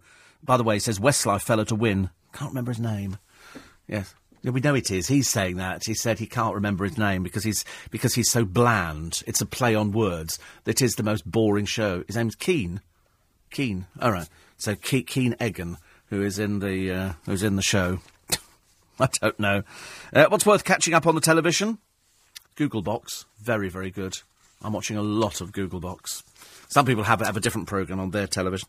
Uh, back at the uh, the X Factor, those random plugs for Samsung officially reached ridiculous levels when the lad from Rough Copy pulled one of their smartphones out of his mystery backpack. I'm just surprised the judges are not contractually obliged to begin all critiques of Sam Bailey with the words, Sam sung that song. Yes, I know. That would have been grammatically incorrect. Have you heard some of the stuff they actually do come up with? And re Louis Walsh hating Skinny Love because he's heard it too many times in auditions. I can imagine hearing the same old thing over and over and over. You really nailed that song. You really made that. You're going to be a huge star. You're going to be a big. Somebody should needs to write him some new lines, poor soul. I do like Coronation Street at the moment. I'm quite getting into that. Can't bear Catherine Tyldesley, of course, because I think her, her sort of uh, character and herself are doing a bit of a bit of a crossover. Uh, day two of Sharon Osbourne's brother, who's obviously sold his story to the papers. And uh, he he wants to get back with her. They obviously fell out some years ago. Well, he's not helping with this headline. She's taken a gamble with plastic surgery. It's sad. I mean, it's we all know that she used to be as big as two garden sheds, and she had all this stuff done to her. And now she looks great. She quite cr- queer, quite clearly. Sorry, back to Tom Daley again. Uh, she quite clearly doesn't want anything to do with her brother. Now he's also got MS. And he's talked about her battling with her. This is like the last thing you need, isn't it? Your, uh, your, your own kith and kin writing a story about you in the paper. Sharon said yesterday, I haven't seen David for 10 years. He has no idea about our lives. So quite clearly there's no going back. They're obviously not going to. Uh, not going to heal the rift that they had. I don't know what the rift was over. I'm sure it was probably uh, listed the other day, but I've got no idea. But quite clearly, she don't want anything, anything to do. Uh, 84850 steve at lbc.co.uk. One of Fleet Street's all-time greats died yesterday. This is Brian Hitchen and his wife uh, Nellie were hit by a car as they crossed a road near their holiday home in Spain. Both killed. Absolutely unbelievable. Absolutely unbelievable. He got a CBE. He set up a, a media firm, Brian Hitchen Communications. Uh, Brian and Nellie's son Alexander said Dad was a great father, a wonderful husband, and a brilliant journalist. We shall miss them both immensely. I'm not at all surprised. Jean Nick Ferrari will have something to say about that this morning. He must have known uh, Brian Hitchen very well indeed. Um, another one here on the uh, on the ice, which is coming in. They've said here an Arctic blast this weekend. Eight inches in some areas. 70 mile an hour winds, temperature plunging, plunging to minus two. But apparently in the north it could go as bad as minus nine. So they are predicting it. Whether it arrives, Noreen, we shall have to wait and find out, won't we? Quarter past five. Nick Ferrari this morning. Mayor of London is back in the studio to take your calls. What's sure to be a, a lively Ask Boris. Plus, as, wait for it, the Olympic diver Tom Daley reveals he's in a gay relationship. Nick will be talking to parents about how they felt when their children came out to them. Also, looking at whether or not it's going to be damaging brand Daley. Uh, the answer is won't damage it in the slightest. Really won't, because any company that uh, that decides not to use him, you know, if, if, uh, all his sponsors at the moment, if any of them drop, then they'll be branded homophobes. So the, the, there's no way. It doesn't. It doesn't make any difference now. 10, 15 years ago would have been slightly different, but things have moved on. Nobody, nobody really cares, do they? Now people go, you know, like we said this morning, Tom Daley's come out, um, so the Pope's Catholic. You know, it's it was so obvious to everybody. Uh, Mark in Willesden normally gets to hear this programme on his way to work, doesn't get a chance to listen long enough. Today, I've got a job interview. Oh dear. Always a bad time to have one on Tuesday, isn't it? They always say you never get the jobs on a Tuesday. Although I read my stars yesterday, they were very promising. They said some huge opportunity is going to be a I thought it would be a lottery win. I've been waiting for. Anyway, he says um, because I've got the job interview, it means I won't be going to the job I want to leave today, and instead I get to listen to you for the whole duration. I'm not normally in the business of flattering celebrities and normally shout at them via Twitter. I have to say I'm loving the show. There you go. It says, Your rants remind me of a tweet I sent to Jessie J asking if it's not about the money, why does she perform a song in a car that costs more than my house? I don't even understand that at all. I mean, presumably she's singing. Does she sing a song about money? Oh, right. Oh, there you go. He said it didn't mean anything to me. I've got no idea. I mean, I barely know who she is. Is she gay? Is it which, which one's gay? Oh, she's bisexual. All right, blimey, it's going to be compulsory by Christmas, isn't it? People around here starting to look a little bit nervous, I should imagine. Uh, re golf. Uh, Howard says there certainly are gay golfers. They swing their clubs both ways. Do you know, it's the only thing that's never interested me, golf. I, I look at people, and I've, I've got friends who play golf, and as you know from the Barmy Arms, and they love their golf. They love it. They go to Spain. They can't wait to go there. And I stayed in, in Vegas, just outside Vegas, in a hotel, and it was on a, on a golf course. And every morning I'd wake up, fling open the curtains, stark naked, and gaze out of this huge picture window onto people playing from about five in the morning. They were out there playing, some still stark naked, in front of the window. You know, because people, do, you wouldn't expect to see that, would you, really? You did when I was there. And, and, so, and I looked at these people, they've got their little golf carts and everything else, and it's, it's very pretty. I can't understand it at all. Cannot get into that. Mind you, I don't understand chess. I do do crazy golf. I could do that at the beach, but I can't do anything else. I'm afraid it just just doesn't work at all. Weather for today. You want to know what the weather's going to be like, don't you? Dry. Predominantly cloudy. You'll have some fog patches around this morning. They'll take a bit of time to go. And then you get a few bright or sunny intervals. Uh, maximum temperature today. Oh, it's six degrees. Oh, positive heat wave, ladies and gentlemen. At the moment, it's about uh, four. Tonight, dry, blanket of cloud, persisting for most areas. Patchy fog again, so you'll have that for tomorrow morning. And they've said Thursday, sunny spells, very windy before the rain arrives later. Friday, cold, mainly dry with lighter winds. So there's no mention of snow here. It's light rain. I'm assuming light rain could turn to sleet. Could turn to sleet. We haven't actually uh, managed to get. They haven't said it for this week, but as I say, things things change. Things change. Uh, eight four eight five zero. I'm an ex North Sea oil worker, says Richard, and we travelled on helicopters many times. I'm not a pilot, but we were taught that sometimes when you have an engine failure, you can glide the aircraft if the rotor's spinning fast enough, and it is possible to have a gentle landing. They don't all drop like a stone. I've never seen one come in where where the rotors have stopped they generally, you know, because it's that's the only thing holding it up there. It's not like a it's not like an airliner where they can glide in or a glider or something like that. A helicopter is held up by that that one central column, and once that goes, you're going to drop out. What's going to hold you up there? Nothing's holding you up there. They do all drop like stones. If that rotor stops or that rotor breaks or one of the blade breaks off, that thing is going to drop. What's holding you up there? Not some blooming piece of wire from the Almighty, I'm afraid. It will drop. And I think it was so fast, that's why I couldn't do a Mayday. And once they've done the examination of the helicopter, they will then, presumably, know what went wrong because they, they, they, they can test all these things. Uh, what have we got here? Here's uh, Simon Cowell.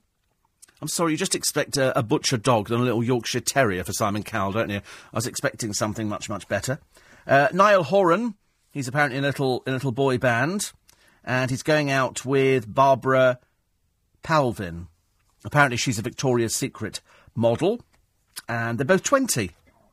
That's lovely, isn't it? I think you're going to get One Direction over here for something. I can't remember what the dickens it is now. Perhaps it was a Christmas programme. Perhaps they were talking about Christmas programme the other day and they said, oh, oh, One, one, one Direction. I don't know. I mean, I'm, I'm assuming that that's what they'll be doing. Because I think they've got an album out for Christmas. I think they've got an album out for Christmas. I'm pretty certain. 84850 steve at lbc.co.uk. We shall weave it all in. Everybody else telling me about how, how good golf is. I'm sorry. Just not not going to happen at all. Rita Ora, she's nice. I like Rita Ora. I don't know anything about her. But uh, she was sharing the red carpet with Kate Moss, who apparently is going to be doing a Playboy shoot. She's going to be taking. Why? I don't know why. Perhaps she, I mean, perhaps she needs the money. What do these people do with their money? Anyway, uh, Rita Ora is 23 and Kate Moss is 39. So that's quite old for models, I would think. Quite old. Uh, Ian says golf, the one thing that spoils a good walk. Yeah. I should imagine so. I should imagine so. Actually, it's very good exercise. What if Clare Balding plays golf? Because she's she's looking much slimmer in the papers today. Noreen pointed that one out, and then I was checking out the pictures earlier on, and uh, it was completely different. Completely different. Um, here we go. This is uh, an erupting volcano in eastern Russia, middle of nowhere, middle of nowhere, uh, at a place called Kamchatka, taken by a German photographer, and it's spewing lava over half a mile into the air. I've no idea what it is. They say it looks like the uh, Mordor from the Lord of the Rings. Of course, as I've never seen the Lord of the Rings, I've got no idea what the Mordor is. But it's this huge active volcano in eastern Russia. There you go. Stranger things that have happened. Uh, back in Mum's arms after 23 years, the boy who was stolen at five and sold to another family. Wow. It's a story from, from China. He says, I stored my memories so that one day I could find my way home. And he did after 23 years. 23 years with this other family who he was sold to, and he, uh, he goes back. Hello, Mum. But that was the biggest surprise of her life. Biggest surprise. Uh, Towie at war. Joey Essex's Jungle Jaunt has sparked a, a bitch fight on the set of The Only Way is Essex. The spat erupted between Ferne McCann, who nobody's ever heard of, and uh, Chloe Sims, 31 but looking about 70. Furious Ferne said she was sick of her co star uh, poking her nose into Joey and Sam's private lives. Chloe later told Ferne, I will knock your teeth out. She's a class act, isn't she? We like things like that. It's so pathetic. And there is a picture of the equally unattractive Faiers sisters. It's unusual, isn't it, to find two unattractive people? Perhaps they should join Little Mix. That'd be quite good. And uh, here's uh, Tom Daley over every paper, over every paper. Nick Fry's going to be talking about it, M- mainly from the uh, from the the side of the parents. You know how a parent copes when sibling goes, son or daughter, goes, "I'm gay." I think uh, Jonathan Ross dealt with it very well. He's got a daughter who's gay, and uh, they just they just deal with it. I just imagine the first thing that parents worry about is, "Oh, no grandchildren." not going to have any grandchildren. Well, you know, people can adopt nowadays, so there is still that possibility. I don't know whether or not Tom Daley ever dated girls or whether or not they were just escorts for him. He says, I, I still fancy girls, but it's just that he's got a boyfriend. Doesn't that kind of make him bisexual? I don't know, really. All we, all we know is he's very good looking. Presumably, he's made loads of money. He's very successful, and he's now got a bit of happiness. So that's good.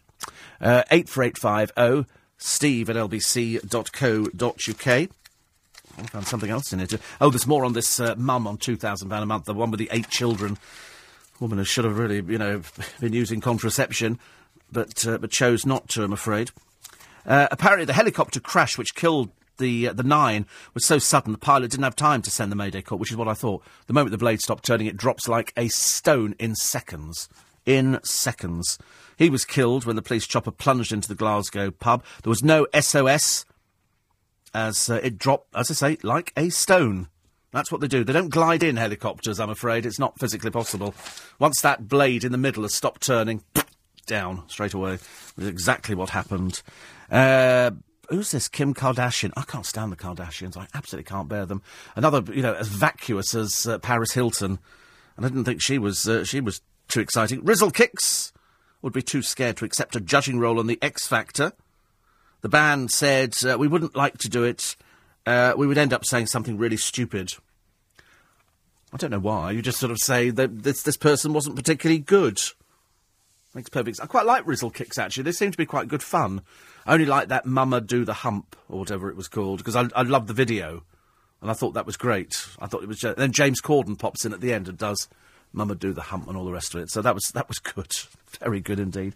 And here's uh, oh, it's Cara Delevingne again. It must be about about five minutes since we've had a Cara Delevingne story, and uh, she's got a sister called Poppy, and uh, she was at the a fab themed hen do at the Groucho Club. It's obviously gone down, hasn't it? Really? There's any old Tom, Dick, and Harry in there now. Um, what have they done here? Oh, this is good lord, who knows? Oh, it's Nicole Scherzinger. She's had all her hair cut off, Nicole Scherzinger.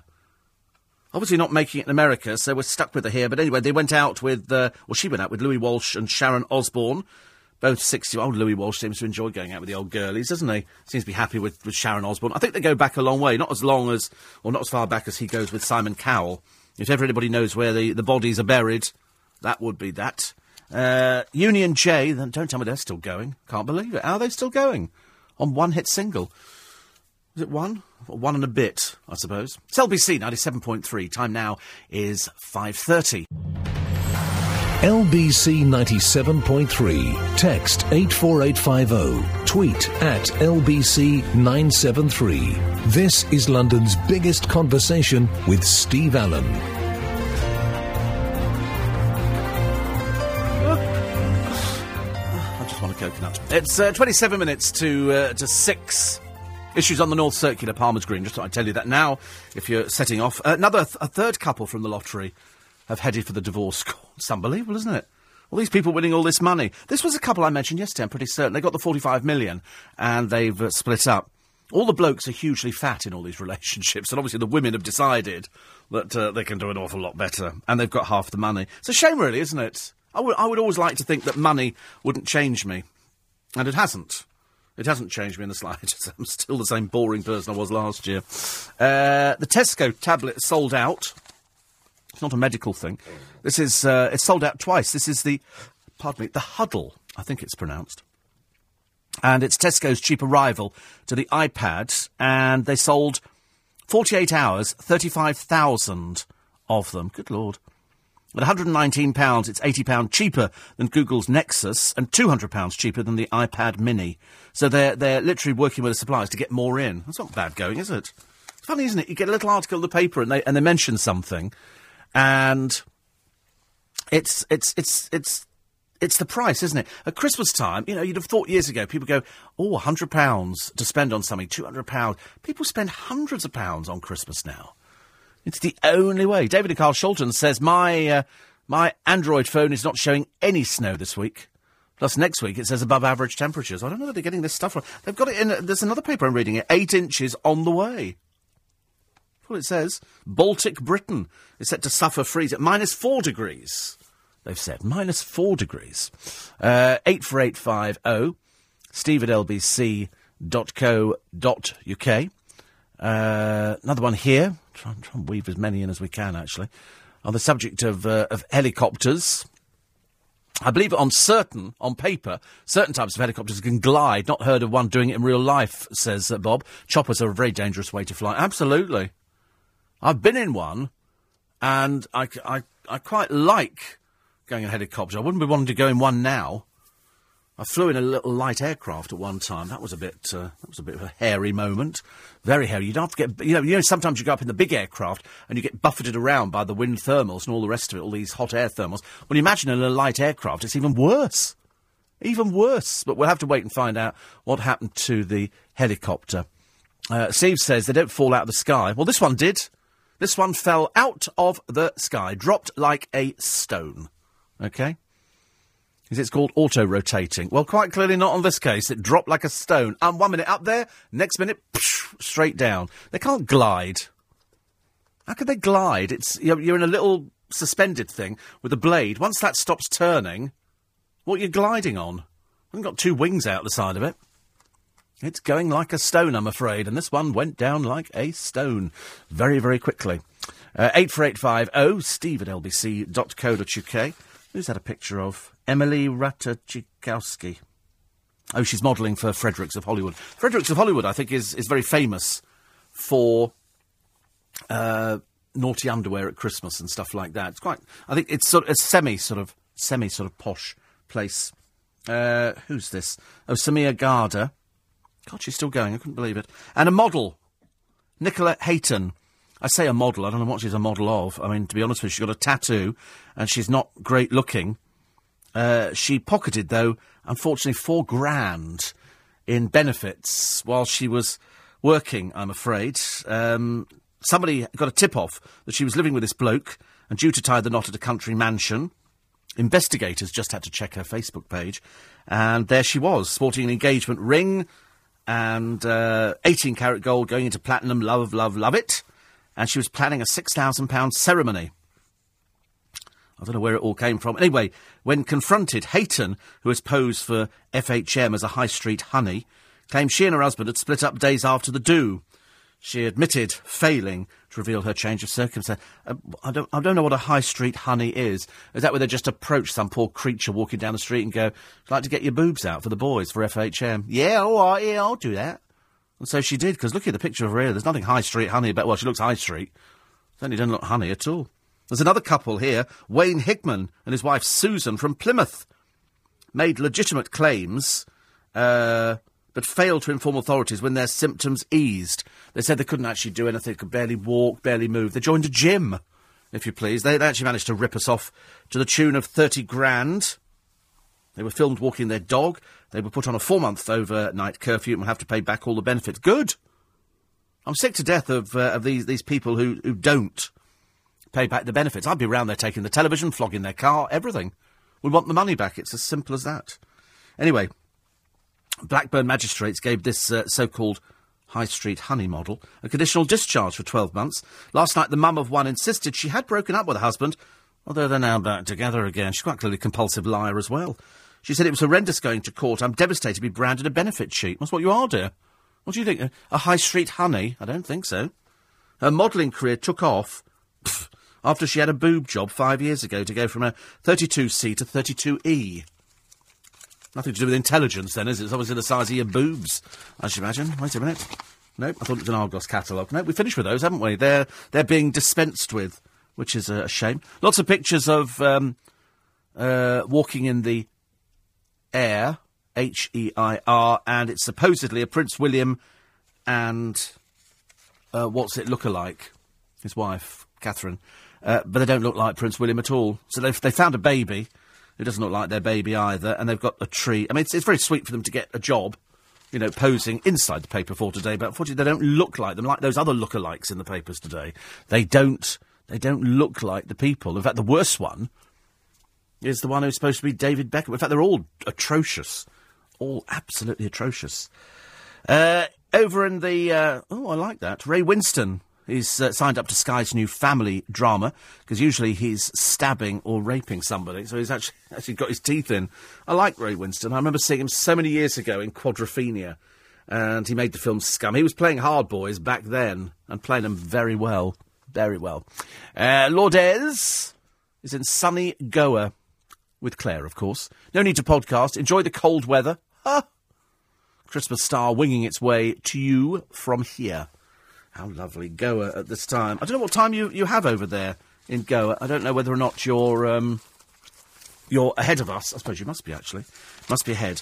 Uh, this um, story that we ran yesterday on the programme about the Essex Social Services people um, who then go to court. So she arrives over here. She's pregnant and she's bipolar. I don't. I, I, anyway, whatever happens, Essex Social Services go to a court and a judge gives them permission to let this woman have a caesarean, and they promptly take the child away from her and put it up for adoption. Well, now a top family judge has ordered the social workers. They have to explain themselves. I mean, it's a, it's a highly unusual intervention. I've never heard of this before. But Sir James Munby has demanded to know why the girl should not be reunited with the mother, who's an Italian. They've taken it away from her. I don't know what on earth's going on here. Fabio Roia, the most senior judge in Milan, said the woman's treatment by a secret court resembled a horror film. The mother, who was suffering from a mental illness, was subjected to a caesarean on the orders of the controversial Court of Protection. Her ex-husband and her parents, who look after two of her other children, insisted they would care for the girl. But if you remember, Essex Social Services went, no, they're not, they're not going to allow that. I think gonna, some heads are going to be rolling before Christmas on this. I've never heard anything like it. It does sound, as the judge said, a bit like a horror film. And it sounds horribly like a horror film. No doubt there will be uh, more on that later. Uh, can't wait for the inevitable Tom Daley interview. Yes, I should imagine there will be in one of the Sunday papers. Although he might, I mean, I don't know. It depends what they're, they're advising him. I don't know whether or not they're actually going to turn round to him and say, well, you know, maybe you shouldn't do it. You've done your YouTube thing. What more can you add? Unless you're going to sit there with your boyfriend holding hands in the picture, or we're going to be, or you're going to be because now, now that he's he's sort of come out, the press again they'll be they'll be on a mission to find out who the boyfriend is. The newspapers will be saying we'd like we'd like to know who it is. So they're going to be following, and at some point, Either the boyfriend's going to turn up at the house, or they're going to be spotted out drinking, or something's going to happen.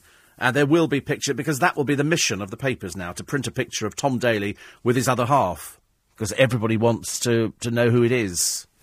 So are they both going to come out in the Sunday papers, or is the other half not prepared to come out? That will be the big question, I think. Uh, Clare Balding has slimmed down.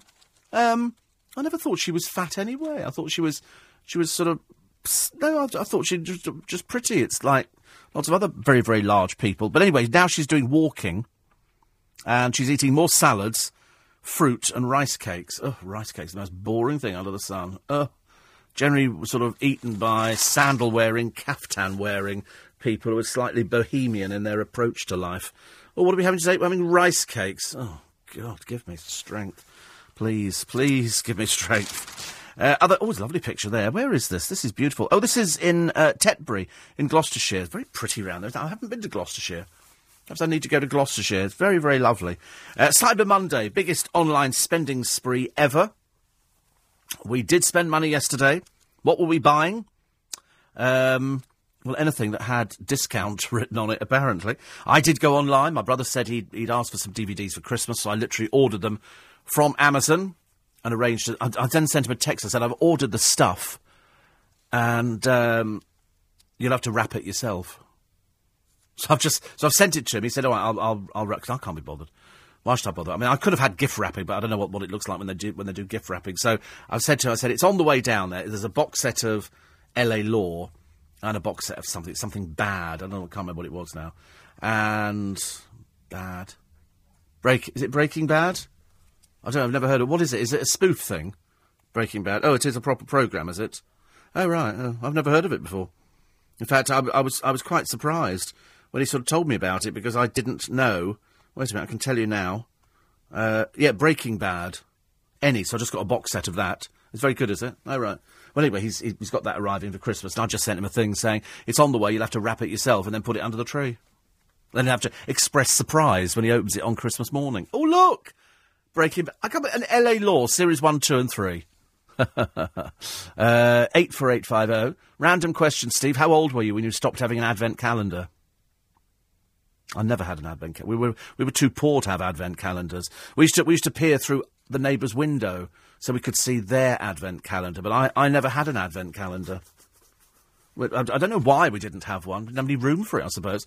We had a tea towel which we hung up in the kitchen, a Christmas tea towel, which had like a plastic thing at the top and the bottom and a piece of string. You could hang your tea towel up. In the days when people used tea, nobody uses tea towels anymore.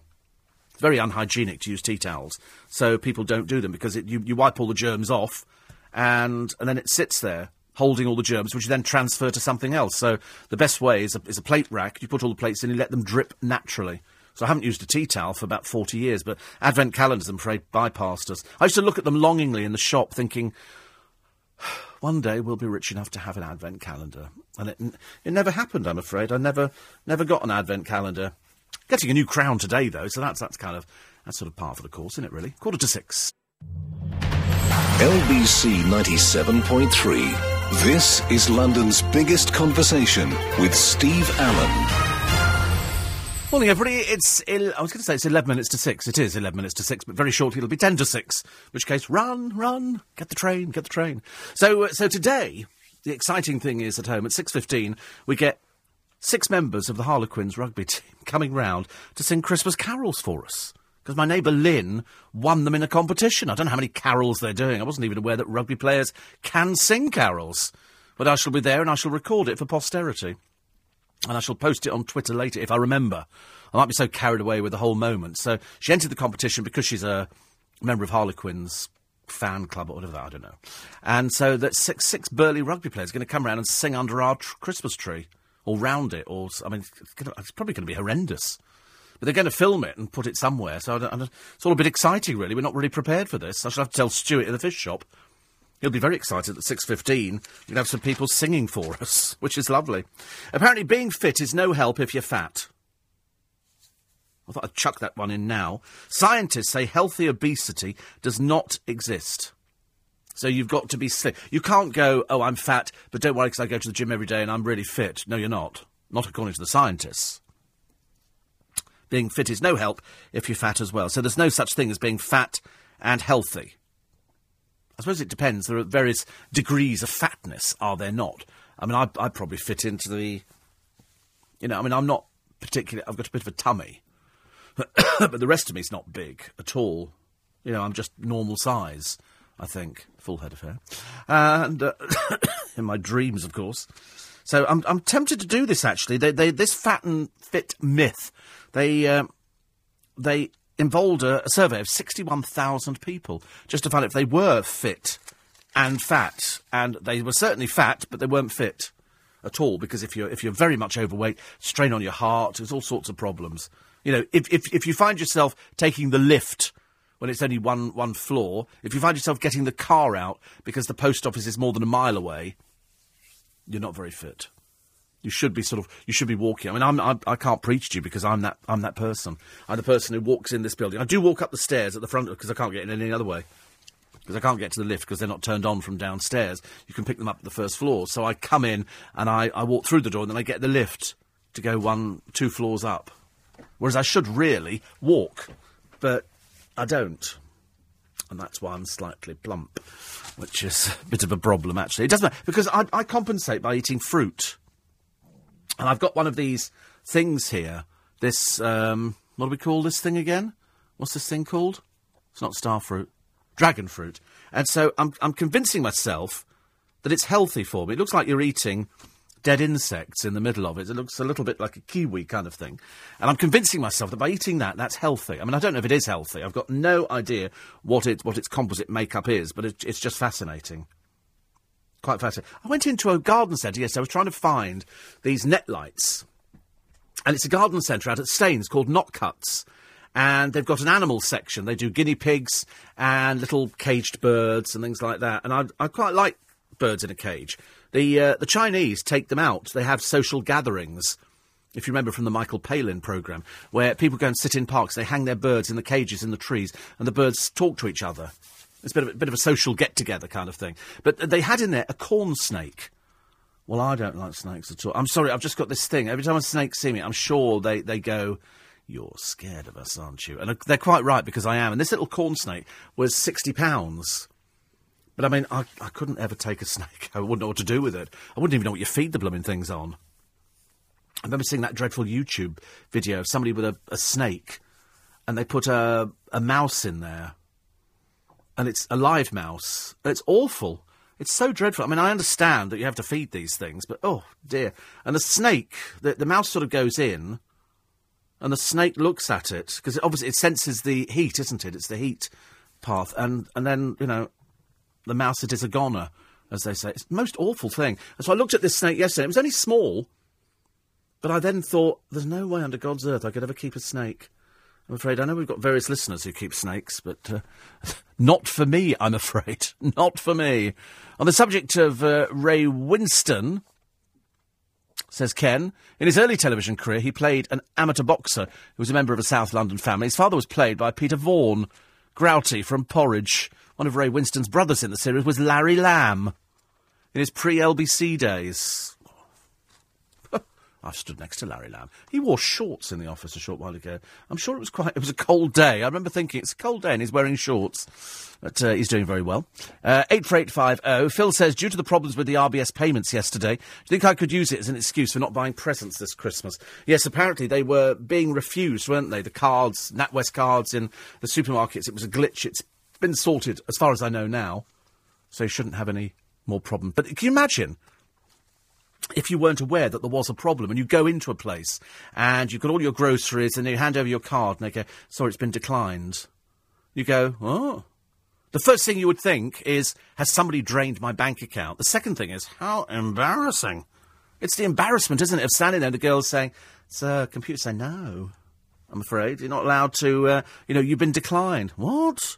I've never been, I've got an overdraft facility. I can't be declined. It's not possible because we, we do check the account daily just to make sure there's no activity on it. But can you imagine the humiliation yesterday?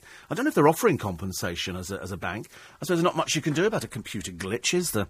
Commiserations to uh, Jilly Cooper.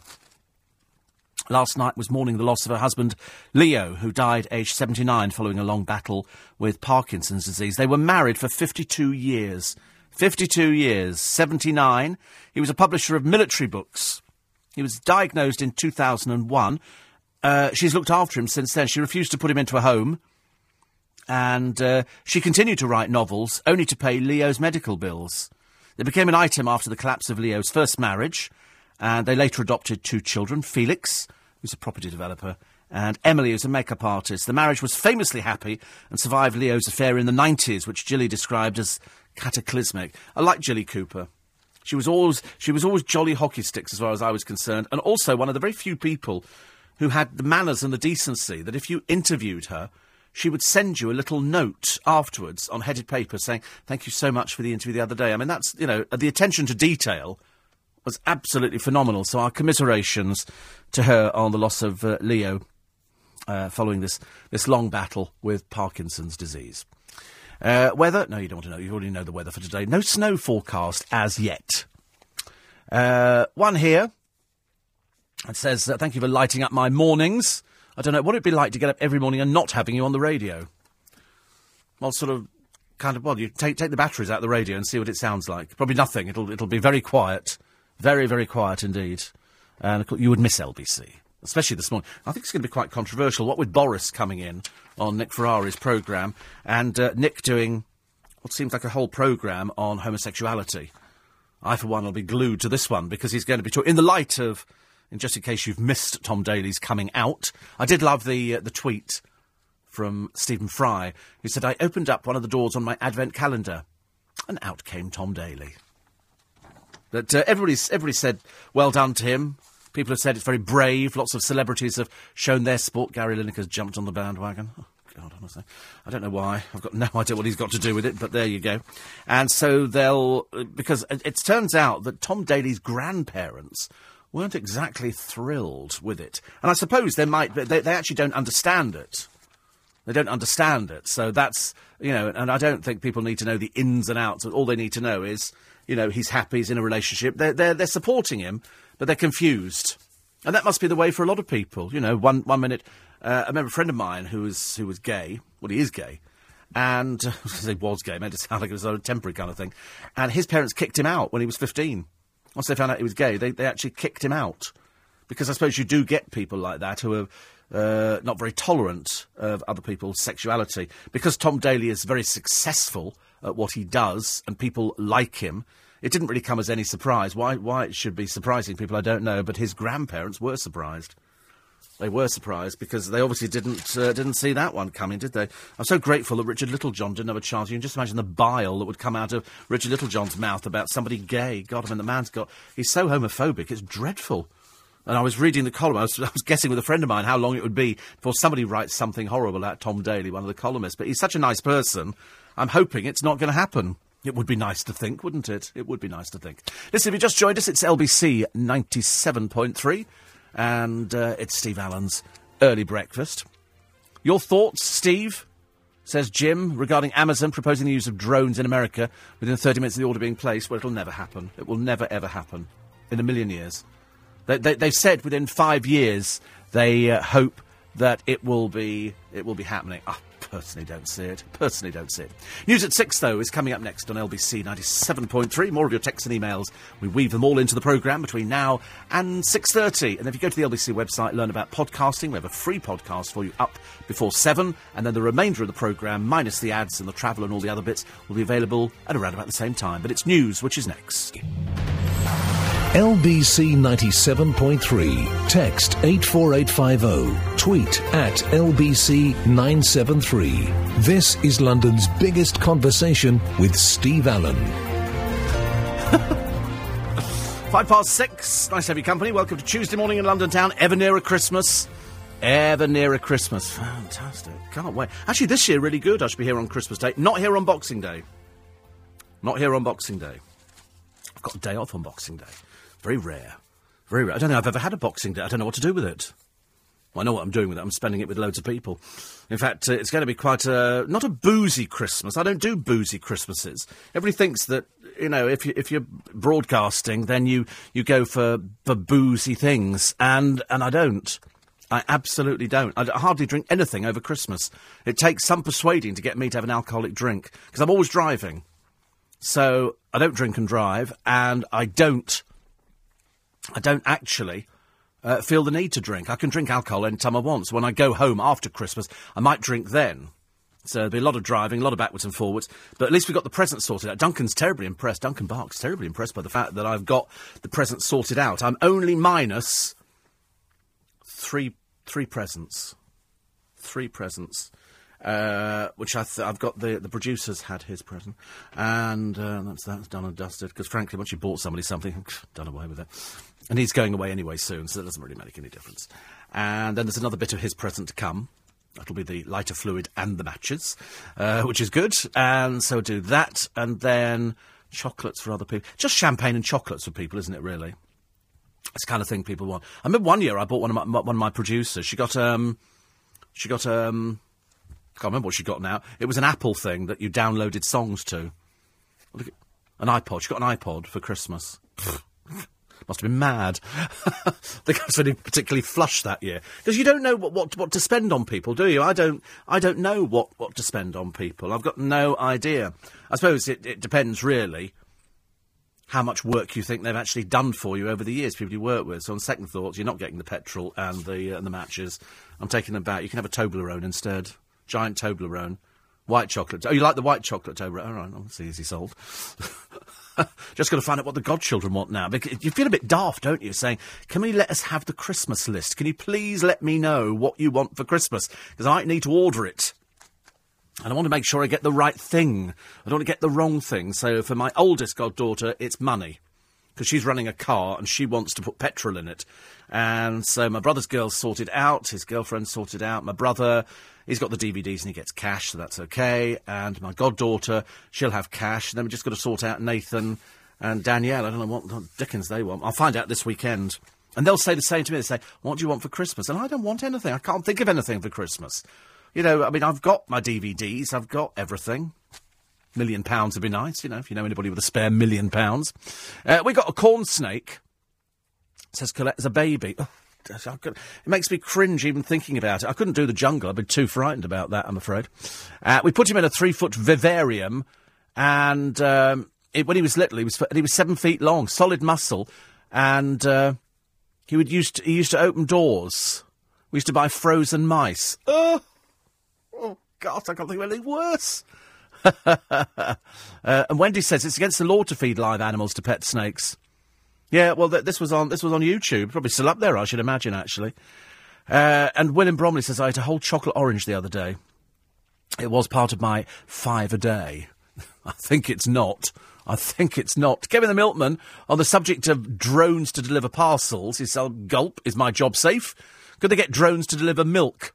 No drone could float, flirt, float, flirt like a real milkman, and would a drone look as good in shorts and white socks? I think not.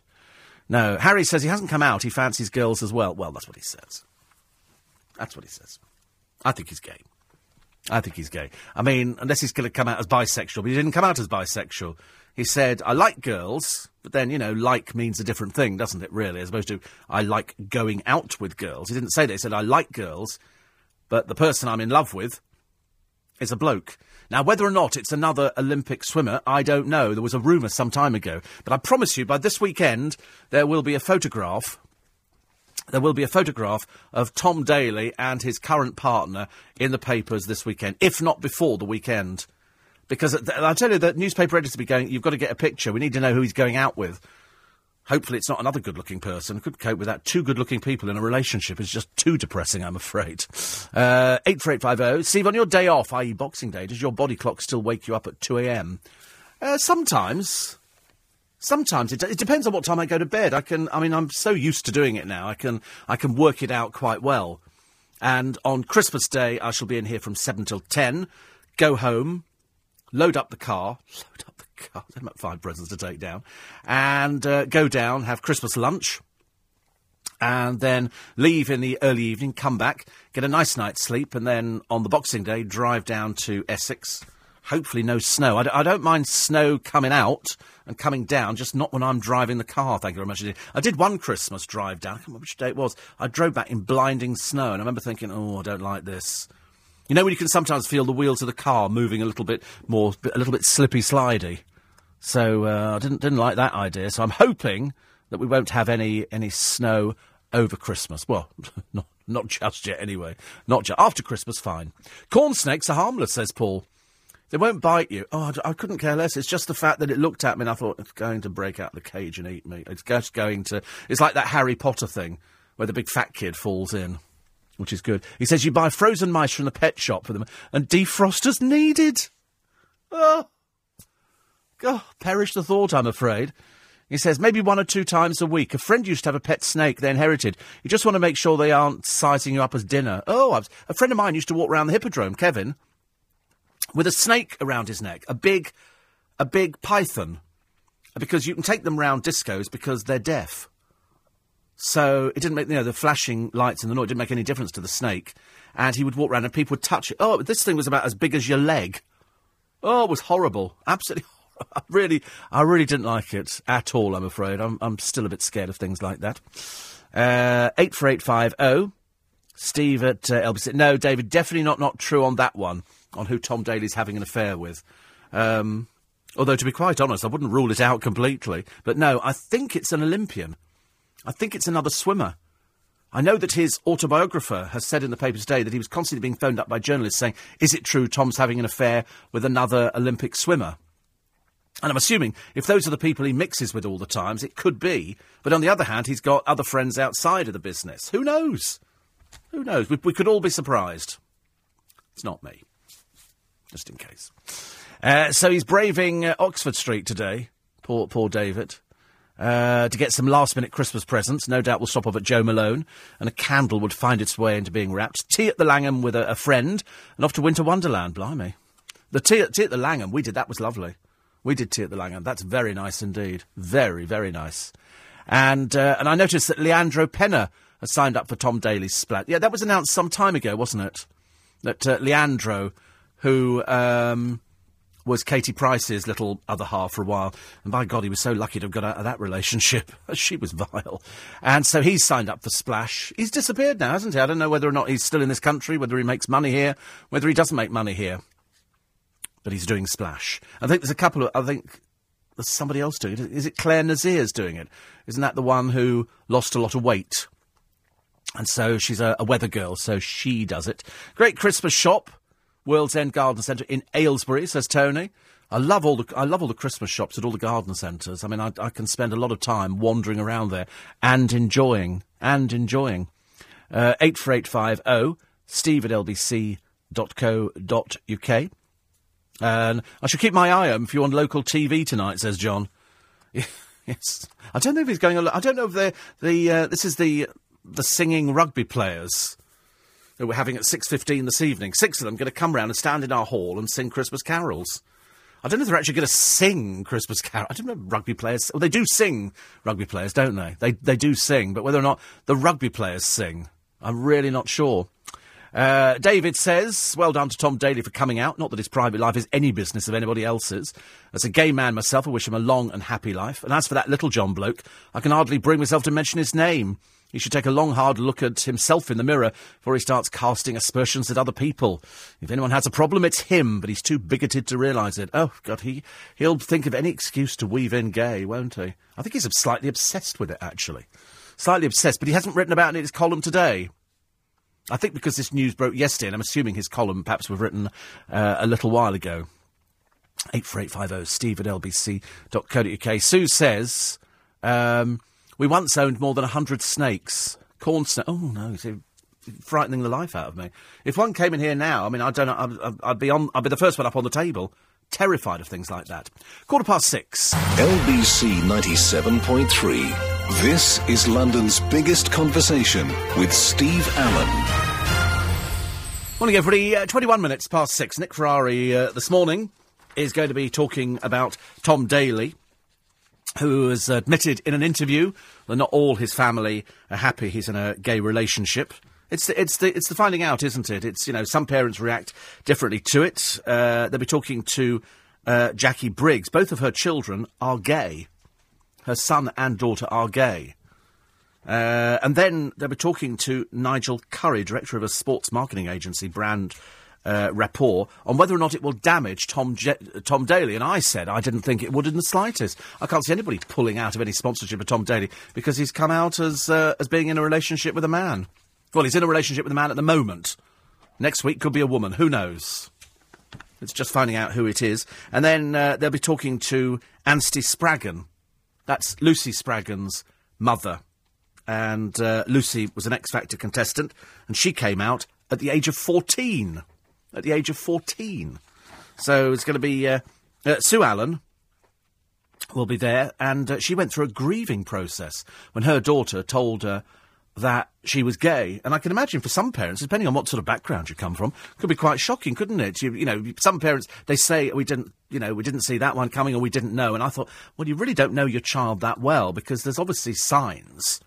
You know, you must, you must spot certain signs. I don't know. Sometimes you can see it in, in sort of young people, can't you? Uh, 84850. Sheila says, I went uh, on a date with a guy at the end of the evening, wanted to come back and see a snake. Do not go down that route. Definitely not. Uh, Dave says, Will you be going in the jungle next year? Nothing on earth, nothing on earth would no amount of money would ever tempt me in the jungle. And don't say with over the million pounds. Not even a million pounds would get me into the jungle. Thank you very much indeed. Uh, eight four eight five zero. Oh, Steve at lbc.co.uk. Um, Russ says we've now found the list of the 2012 Olympic swimmers. Me and the other half are now placing bets on who is young Tom's partner. Uh, well, I mean, put it this way, I don't think you'll have to wait too long. I think it'll be in the in the uh, in the papers. I should imagine by the weekend. I'd be very surprised if it isn't. But it just depends on whether the other the other person might not be out. Kevin the Milkman says, Can I say a massive thank you to my fairy godmother who had a spare ticket I could buy, so I will be there on the 27th after all. Woo!